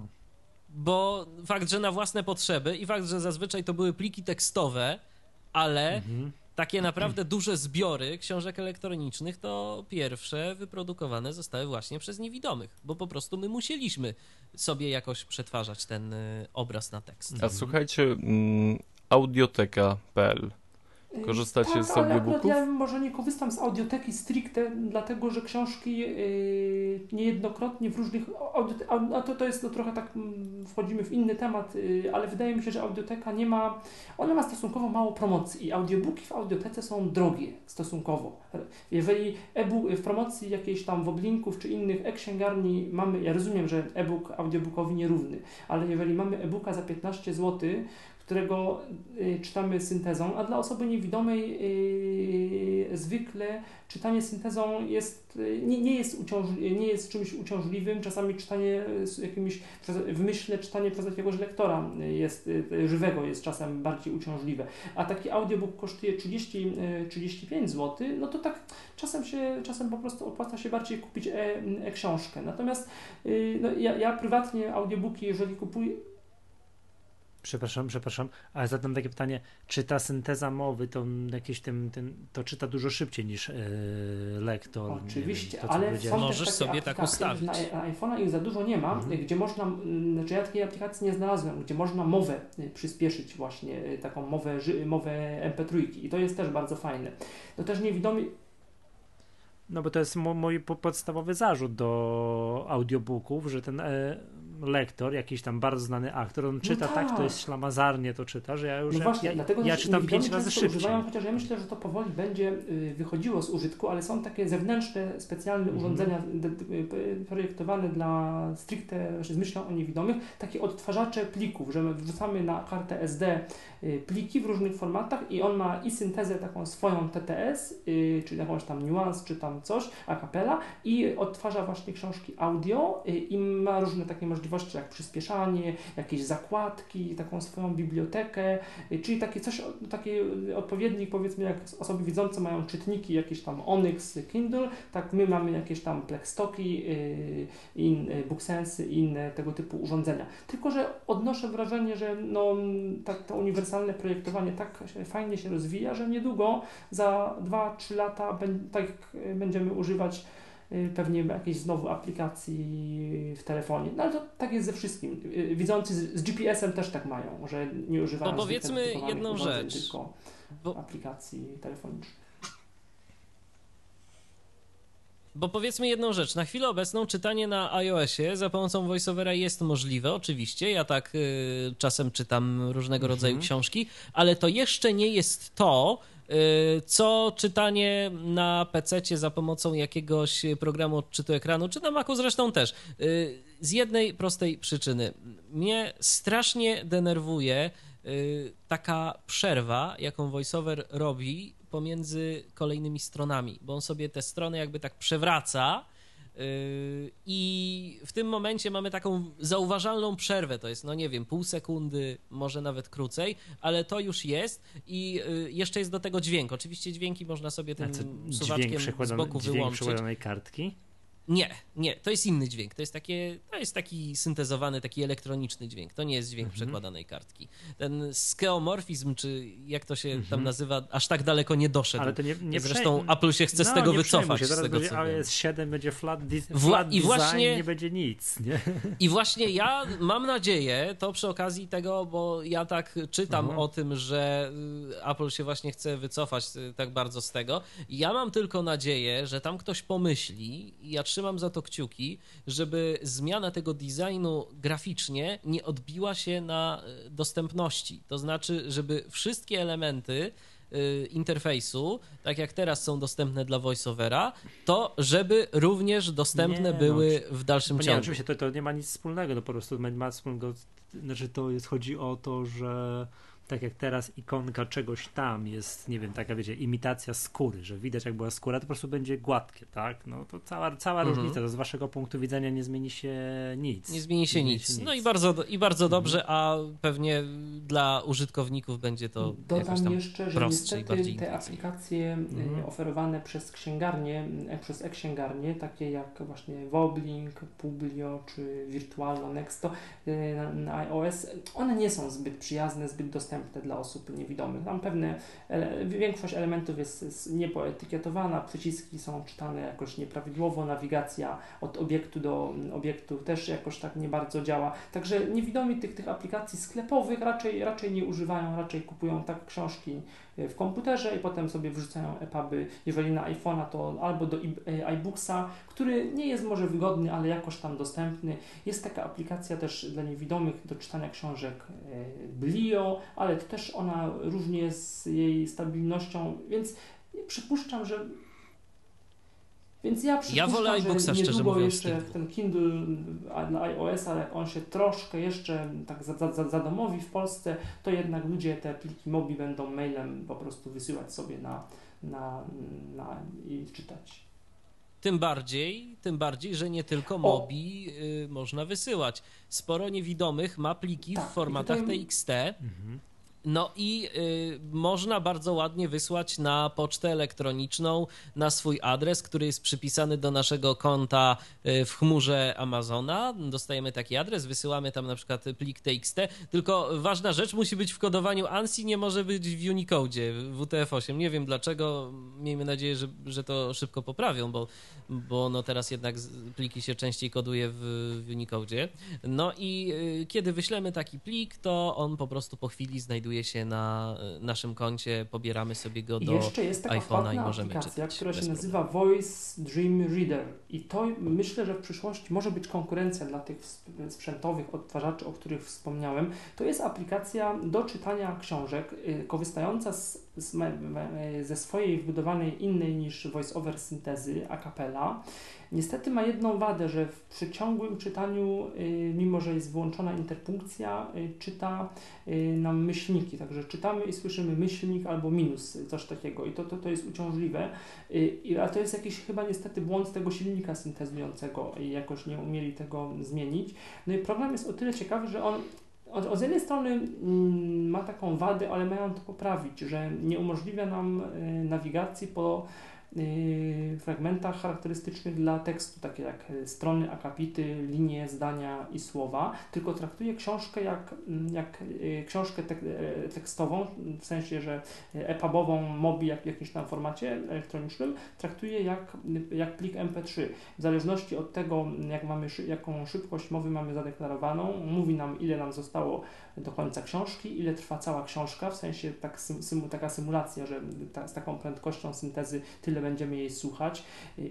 Odczytuje wszystkie chyba możliwe formaty, od EPUB, MOBI, TXT, RTF, DOCX, y, jakieś tam, jakieś tam open, różne open i, i, i, jeszcze inne. Integruje się z, chyba z mailem, z Dropboxem, z wszystkimi serwisami do czytania później typu Readability, Instapaper i tak dalej. Y, Ja jeszcze mało wiem o tym programie, y, ale go kupiłem kiedyś w promocji Voice Dream Reader. Y, No i jeszcze o jednym myślę, że warto powiedzieć, bo iPhone umożliwia nam również świadczenie takiej pomocy w nawigacji. Jest sporo programów y, wykorzystujących moduł GPS, w tym także y, są również aplikacje specjalnie de- dedykowane dla niewidomych. Y, Jest na przykład taki program jak Ariadne GPS i jest także program tworzony przez Polaków, który już za kilka dni będzie dostępny w App Store. On się Zmienili, będzie tak? teraz nazywał, a to sekundka, to Mm. ja tak zmienili, ja to sprawdzę, bo, przy, bo żeby nie było, to ja to zaraz sprawdzę nazwę. E, Jak to robisz? To znaczy? Co, co robisz? W tym momencie, w tym momencie wpisuję na y, swojej zwykłej klawiaturze No. komputera adres y, do y, serwera z plikami Tyflo Podcastu, bo szukam po prostu nazwy y, tego pliku, który ostatnio wrzucałem. Zaraz ale to... jak on, Wow! on ci to, Tak, już jest demonstracja. ale on ci to jakoś powie? Tak, on mi to mówi. Ja w tym momencie mam akurat założone słuchawki i podłączone do syntezatora mowy, Aha. bo ja jeszcze mm, taką metodą tak zwanej starej szkoły korzystam z syntezatora zewnętrznego. To jest takie pudełko wpinane i tu uwaga, szok wszyscy przeżywają, bo na port szeregowy. Jest wpinany do portu szeregowego, czyli do, do czegoś, czego już, o czym już wszyscy dawno zapomnieli, a ja z tego korzystam nagminnie. Y, Już mówię, jak ta aplikacja będzie się nazywała. To będzie Sing Assistant Move. Będzie. Tak, no tak sobie wymyślili taką nazwę. Y, Za kilka dni, kiedy tylko aplikacja ukaże się w App Store, y, w Tyflo Podcaście będzie prezentacja tej aplikacji. Także y, będzie sobie również można posłuchać. No i takie aplikacje wyznaczają nam między innymi trasy z punktów, które sobie możemy dodać albo które są dostępne z różnego rodzaju baz. No i kiedy sobie taką trasę wyznaczymy, to w tym momencie ta aplikacja mówi nam, że tu trzeba będzie skręcić, y, tu y, znajduje się taki a taki punkt, a tam znajduje się jeszcze coś innego. I te aplikacje po prostu umożliwiają poruszanie się bardziej samodzielne osób niewidomych. Wiadomo, że nie zastąpią nam na przykład białej laski albo psa przewodnika, no ale mogą je uzupełnić. Nie no, to jest, też mi się właśnie wydaje, że to jest fajne, po prostu mówi, wam- Albo mówi wam, chociażby- gdzie jesteście, to choćby tyle, Dokładnie, tak? no albo można, jeżeli mamy już naprawdę problem, bo się pogubimy, no to przecież od czego jest FaceTime albo Skype. Jeżeli jesteśmy w zasięgu jakiegoś sensownego łącza No. komórkowego, e, lepiej żeby, to by, by, lepiej, żeby to było już 3G jednak, to dzwonimy do zaprzyjaźnionej z nami osoby, pokazujemy okolice, no i słuchaj, jak stąd wyjść? Można i tak się posiłkować w Jasne. sytuacjach krytycznych. Mhm. Panowie, za, czy już y, wyczerpaliśmy zasób wiedzy tej podstawowej, y, która może pomóc y, osobom słabowidzącym, niedowidzącym? Ja, jest, I niewidomym. Przemek, i Wiem, niewidomym. ja, wiem. jest, ja, przepraszam. jestem, ja jestem tak, w szoku. nie wiem, jeszcze coś może powiemy o tej... To Michał, dziwisz Michale do ciebie, y, o dostęp, bardziej twoje w sensie o, o, o dostępno, y, no, o tworzeniu dostępnych y, aplikacji, w sensie y, tak trochę dla deweloperów, że co można zrobić, żeby program był dostępny, o informaton.pl, y, o tym, o tym jeszcze może. To znaczy tak, jeżeli chodzi o dostępność aplikacji, to tu trzeba przyznać, że Apple odrobiło zadanie domowe, bo oprócz tego, że stworzyło czytnik ekranu, to dało wytyczne y, autorom aplikacji, jak zrobić, żeby były one dostępne. No i może nie wszyscy trzymają się tych wytycznych w 100%, ale całkiem spora ilość autorów y, trzyma się jakoś tych wytycznych. I jeżeli nawet aplikacja nie jest dostępna w 100%, no to w bardzo wielu przypadkach da się z niej skorzystać. A na przykład y, VoiceOver jeszcze umożliwia coś takiego, że możemy sobie chociażby zaetykietować mm, nieopisane przyciski, więc to nam tym bardziej ułatwia sprawę. Na stronach y, Apple'a o accessibility wystarczy sobie wpisać y, apple.com i przełamać to na, na accessibility na przykład. Znajdziemy szereg różnego rodzaju informacji, tym, w tym także mm, informacji na temat projektowania dostępnych aplikacji na systemy Apple'a. Także ja, jeżeli słuchają nas autorzy aplikacji z Polski, to ja gorąco zachęcam do tego, żeby z tych zasobów korzystać, bo to dla Was nie jest jakaś wielka zabawa. Osoby niewidome, jak się kiedyś jeszcze powszechnie uważało, a my się z tym staramy walczyć jak tylko się da, no nie potrzebują specjalnych aplikacji. To znaczy, potrzebują aplikacji, które będą realizować jakieś no, konkretne, nietypowe i wyspecjalizowane dla osób niewidomych y, czynności. Natomiast to nie jest tak, że osoba niewidoma potrzebuje osobnej aplikacji do poczty elektronicznej. Nawiasem mówiąc, y, tak wyczekiwany przez nas mailbox, bo zapisałem się osobiście w kolejce, to po prostu jedna wielka porażka. Tak samo Z jak ten, punktu tweet, widzenia ten tweetbot, którego wszyscy lubicie. To co, to nie fajne jest?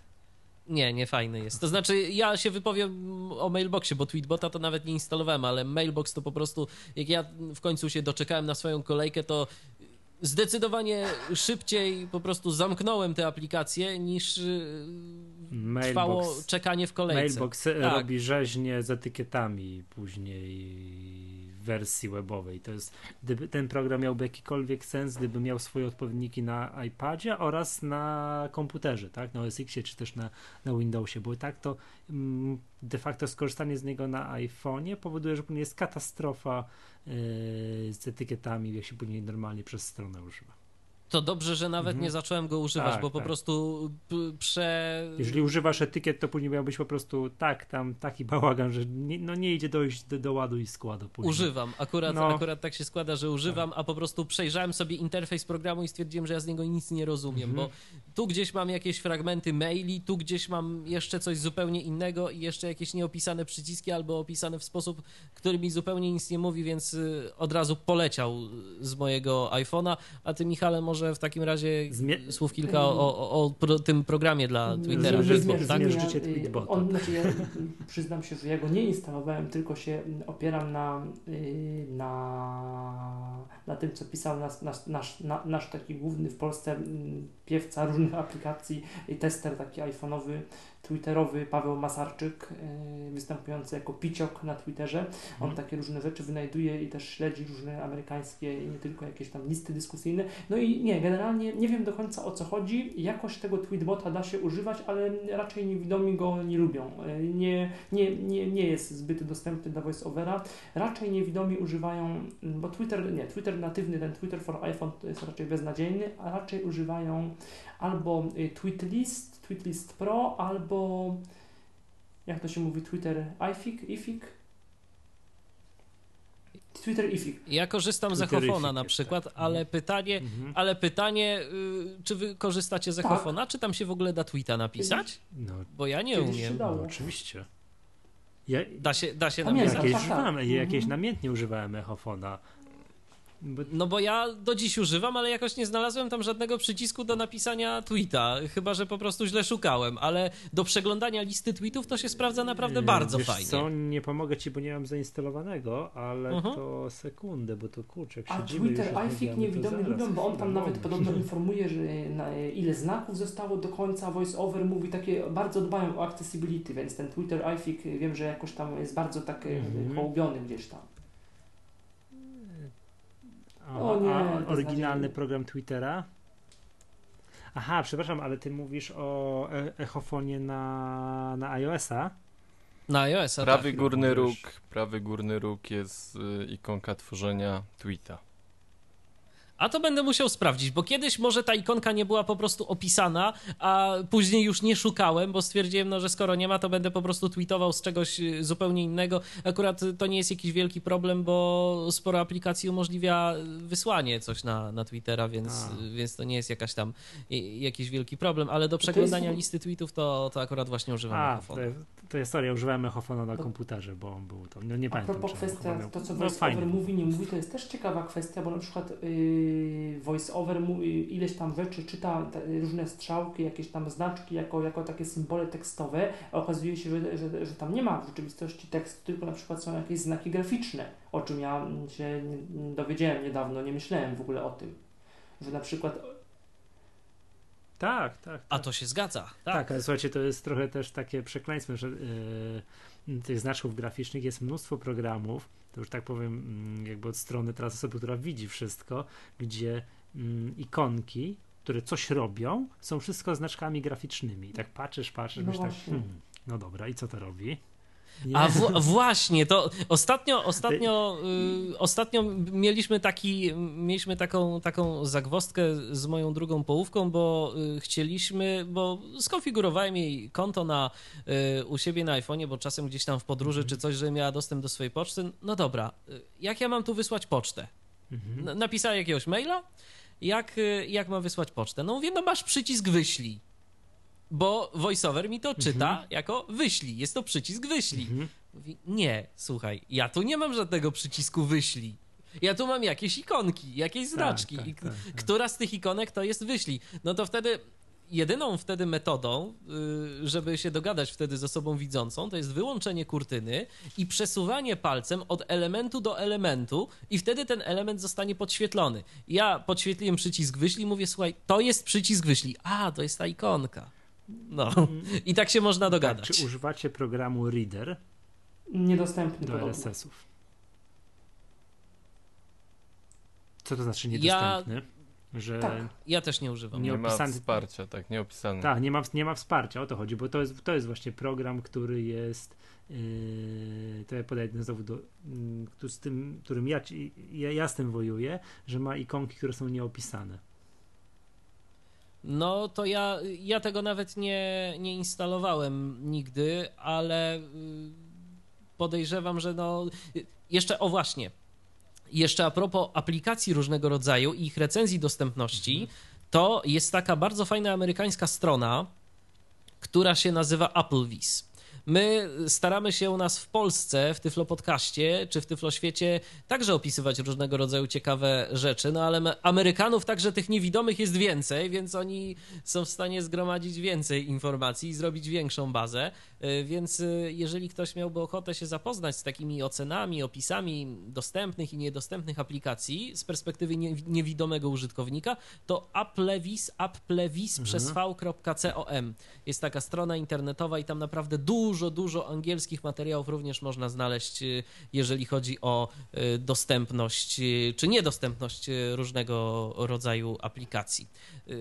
I jeszcze a propos dostępności, to też trzeba powiedzieć, że Apple akurat bardzo fajnie do tego podchodzi i jeżeli jakaś aplikacja w App Store jest niedostępna, to można y, zażądać zwrotu pieniędzy, y, którą, które się wydało na zakup tej aplikacji. Ale tak, tak Jeżeli... to właśnie uzasadniając. Tak, y, że jest niedostępna dla voiceovera. Ale to Dokładnie, jeżeli jesteśmy niewidomi jak, i używamy voiceovera. Ja kojarzę, że Apple bardzo liberalnie podchodzi do zwrotów różnego rodzaju, jeżeli chodzi o zwrot pieniędzy za aplikację. Tak, raczej nie ma tak, problemu, także... można powiedzieć, że nie podoba mi się. Prawie, że. Prawie, że, tak, tak. Albo może nawet powiedzieć, nie działa, dwa razy mi z rzędu mi się wysypało do widzenia i, i, i raczej, raczej się ten zwrot dostanie. Natomiast, no, tak jak ja już mówiłem, do RSS-ów to akurat. Y, ja kiedyś korzystam z Fiddlera. To nie wiem, czy ktoś z Was korzystał z, z Fiddlera. to jest właśnie taki programik z kontem Google się integrujący. To kiedyś z tego korzystałem, no ale teraz, jak y, się pojawiła informacja, że Google Reader zostanie zamknięty. Notabene, y, Google Reader to jest aplikacja webowa, która dla osób niewidomych to jest jakiś koszmar i ja ciężko, z tego próbowałem kiedyś korzystać, ale stwierdziłem, że to nie jest na moje nerwy i nie. Osoby słabowidzące, bo mamy znajomego słabowidzącego, który sobie bardzo chwali Google Readera, no ale on posługuje się wzrokiem. Panowie, to, znaczy, to ja powiem tak, że Google Reader przez stronę z, z, punktu widzenia osoby widzącej to jest, mm, to lipa jest. Znacznie lepsze są e, programy, które są do, do, napisane, które są tak zwanymi klientami Google Readera. Dokładnie. No, ja w tym momencie, tak jak już mówiłem na samym początku, korzystam z Liri i, i sobie naprawdę bardzo chwalę tę aplikację. Także jeżeli komuś tam paru euro nie szkoda, to, to polecam raz jeszcze. Mhm. Dobra. Panowie, to co? To jeszcze informator, wszystko, o informator.pl. Tak? Co chcielibyście coś polecić? Ty, czy ja? Mhm. Jeszcze informaton. To, no to, to teraz ty, bo ja się nagadałem. dyskusji mm, troszkę wykraczającej poza Apple, choć ciągle wokół Apple'a, dyskusji o dostępności. E, chciałbym wszystkim polecić, e, a szczególnie wszystkim, którzy tworzą jakieś interfejsy, aplikacje, e, chciałbym polecić blog, który prowadzi mm, Jacek Zadrożny, taka osoba, mm, która w Polsce wie bardzo dużo i zajmuje się mm, dostępnością, wiedza na temat dostępności i, uniwersalnego projektowania e, rozmaitych rozwiązań dla wszystkich e, szerzy. Blog jego i serwis nazywa się informaton.pl www.informaton.pl Dobrze powiedziałem? Dobrze. E, tak. Serwis ma swój Twitter, tak. swój Facebook. Dobrze. Także bardzo zachęcam wszystkich do odwiedzania tego blogu. Y, jest tam bardzo, bardzo wiele, mm, wiele ciekawych materiałów y, na różne tematy krążące wokół y, dostępności. No i jak tak podajemy linki, to jeszcze na koniec myślę, że warto przypomnieć linki do tego, czym my się zajmujemy, czyli www.tyfloswiat.pl to jest strona Y, portalu i czasopisma Tyfloświat.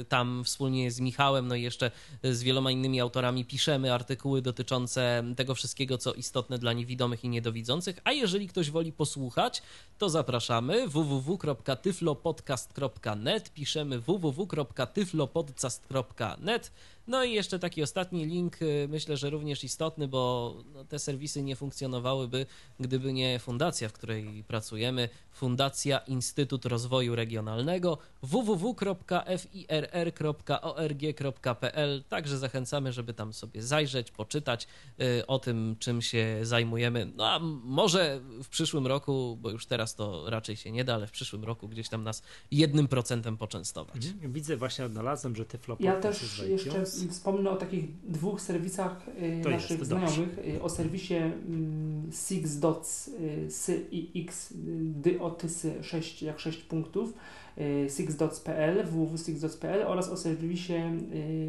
w, do, też w domenie Sixdots o serwisie związanym z komputerami Apple z perspektywy osób niewidomych. Taki autorski blog www.makowisko.sixdots.pl oraz www.iaccessibility iAccessibility.pl Też takie ciekawe źród- źródełka, można je zasubskrybować y, w formie RSS-u, Twittera, Facebooka, kto co lubi, y, z, różnymi informacjami y, około technologicznymi, około Apple'owymi z perspektywy użytkowników niewidomych i słabowidzących.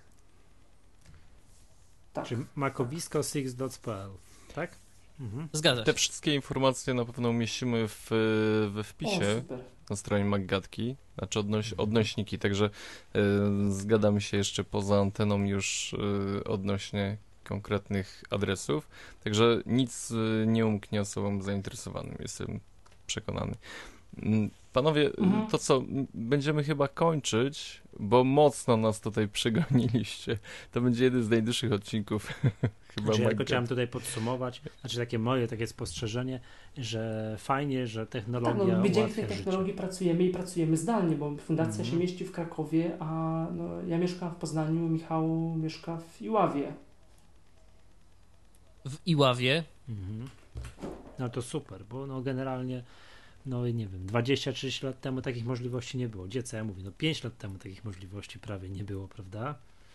No nie, no myślę, że 5 lat temu to już To już takie trochę możliwości, były, to, to już trochę były, Mhm. może wyglądały one trochę inaczej, ale generalnie niewidomi komputerów w Polsce zaczęli używać mniej Mhm. więcej od e, końca lat 80.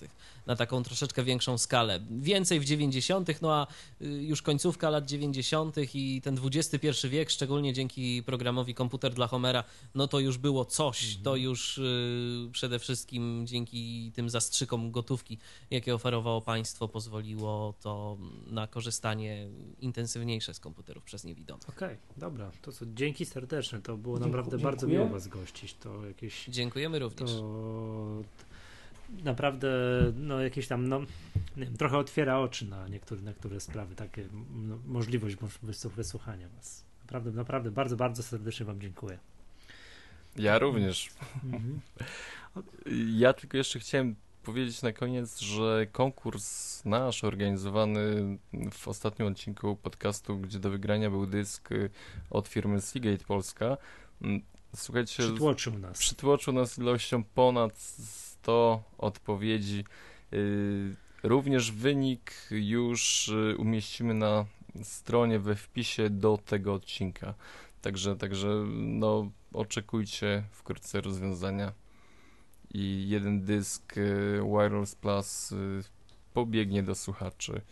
Dzięki wielkie za taką aktywność w tym konkursie.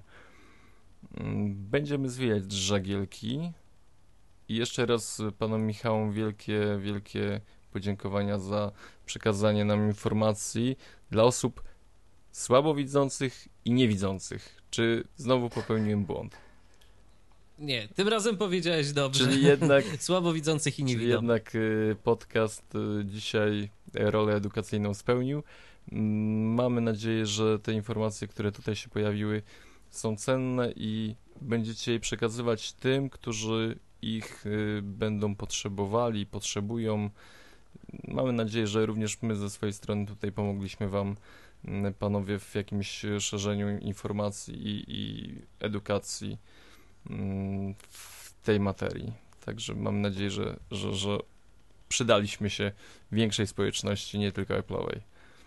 Oczywiście, jeżeli ktoś miałby jakieś dodatkowe pytania, to namiary na siebie podaliśmy, chociażby twitterowe, na stronach naszych projektów, czy Tyflo Podcastu, czy Tyflo Świata.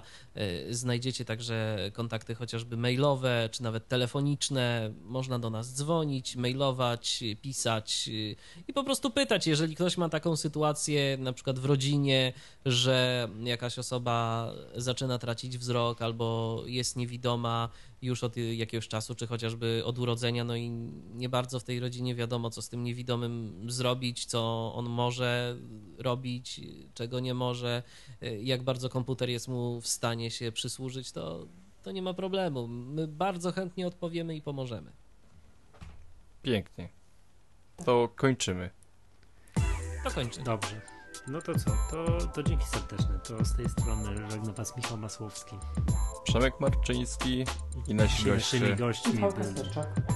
Michał Dziwisz? Do usłyszenia następnym razem. Kłaniamy się.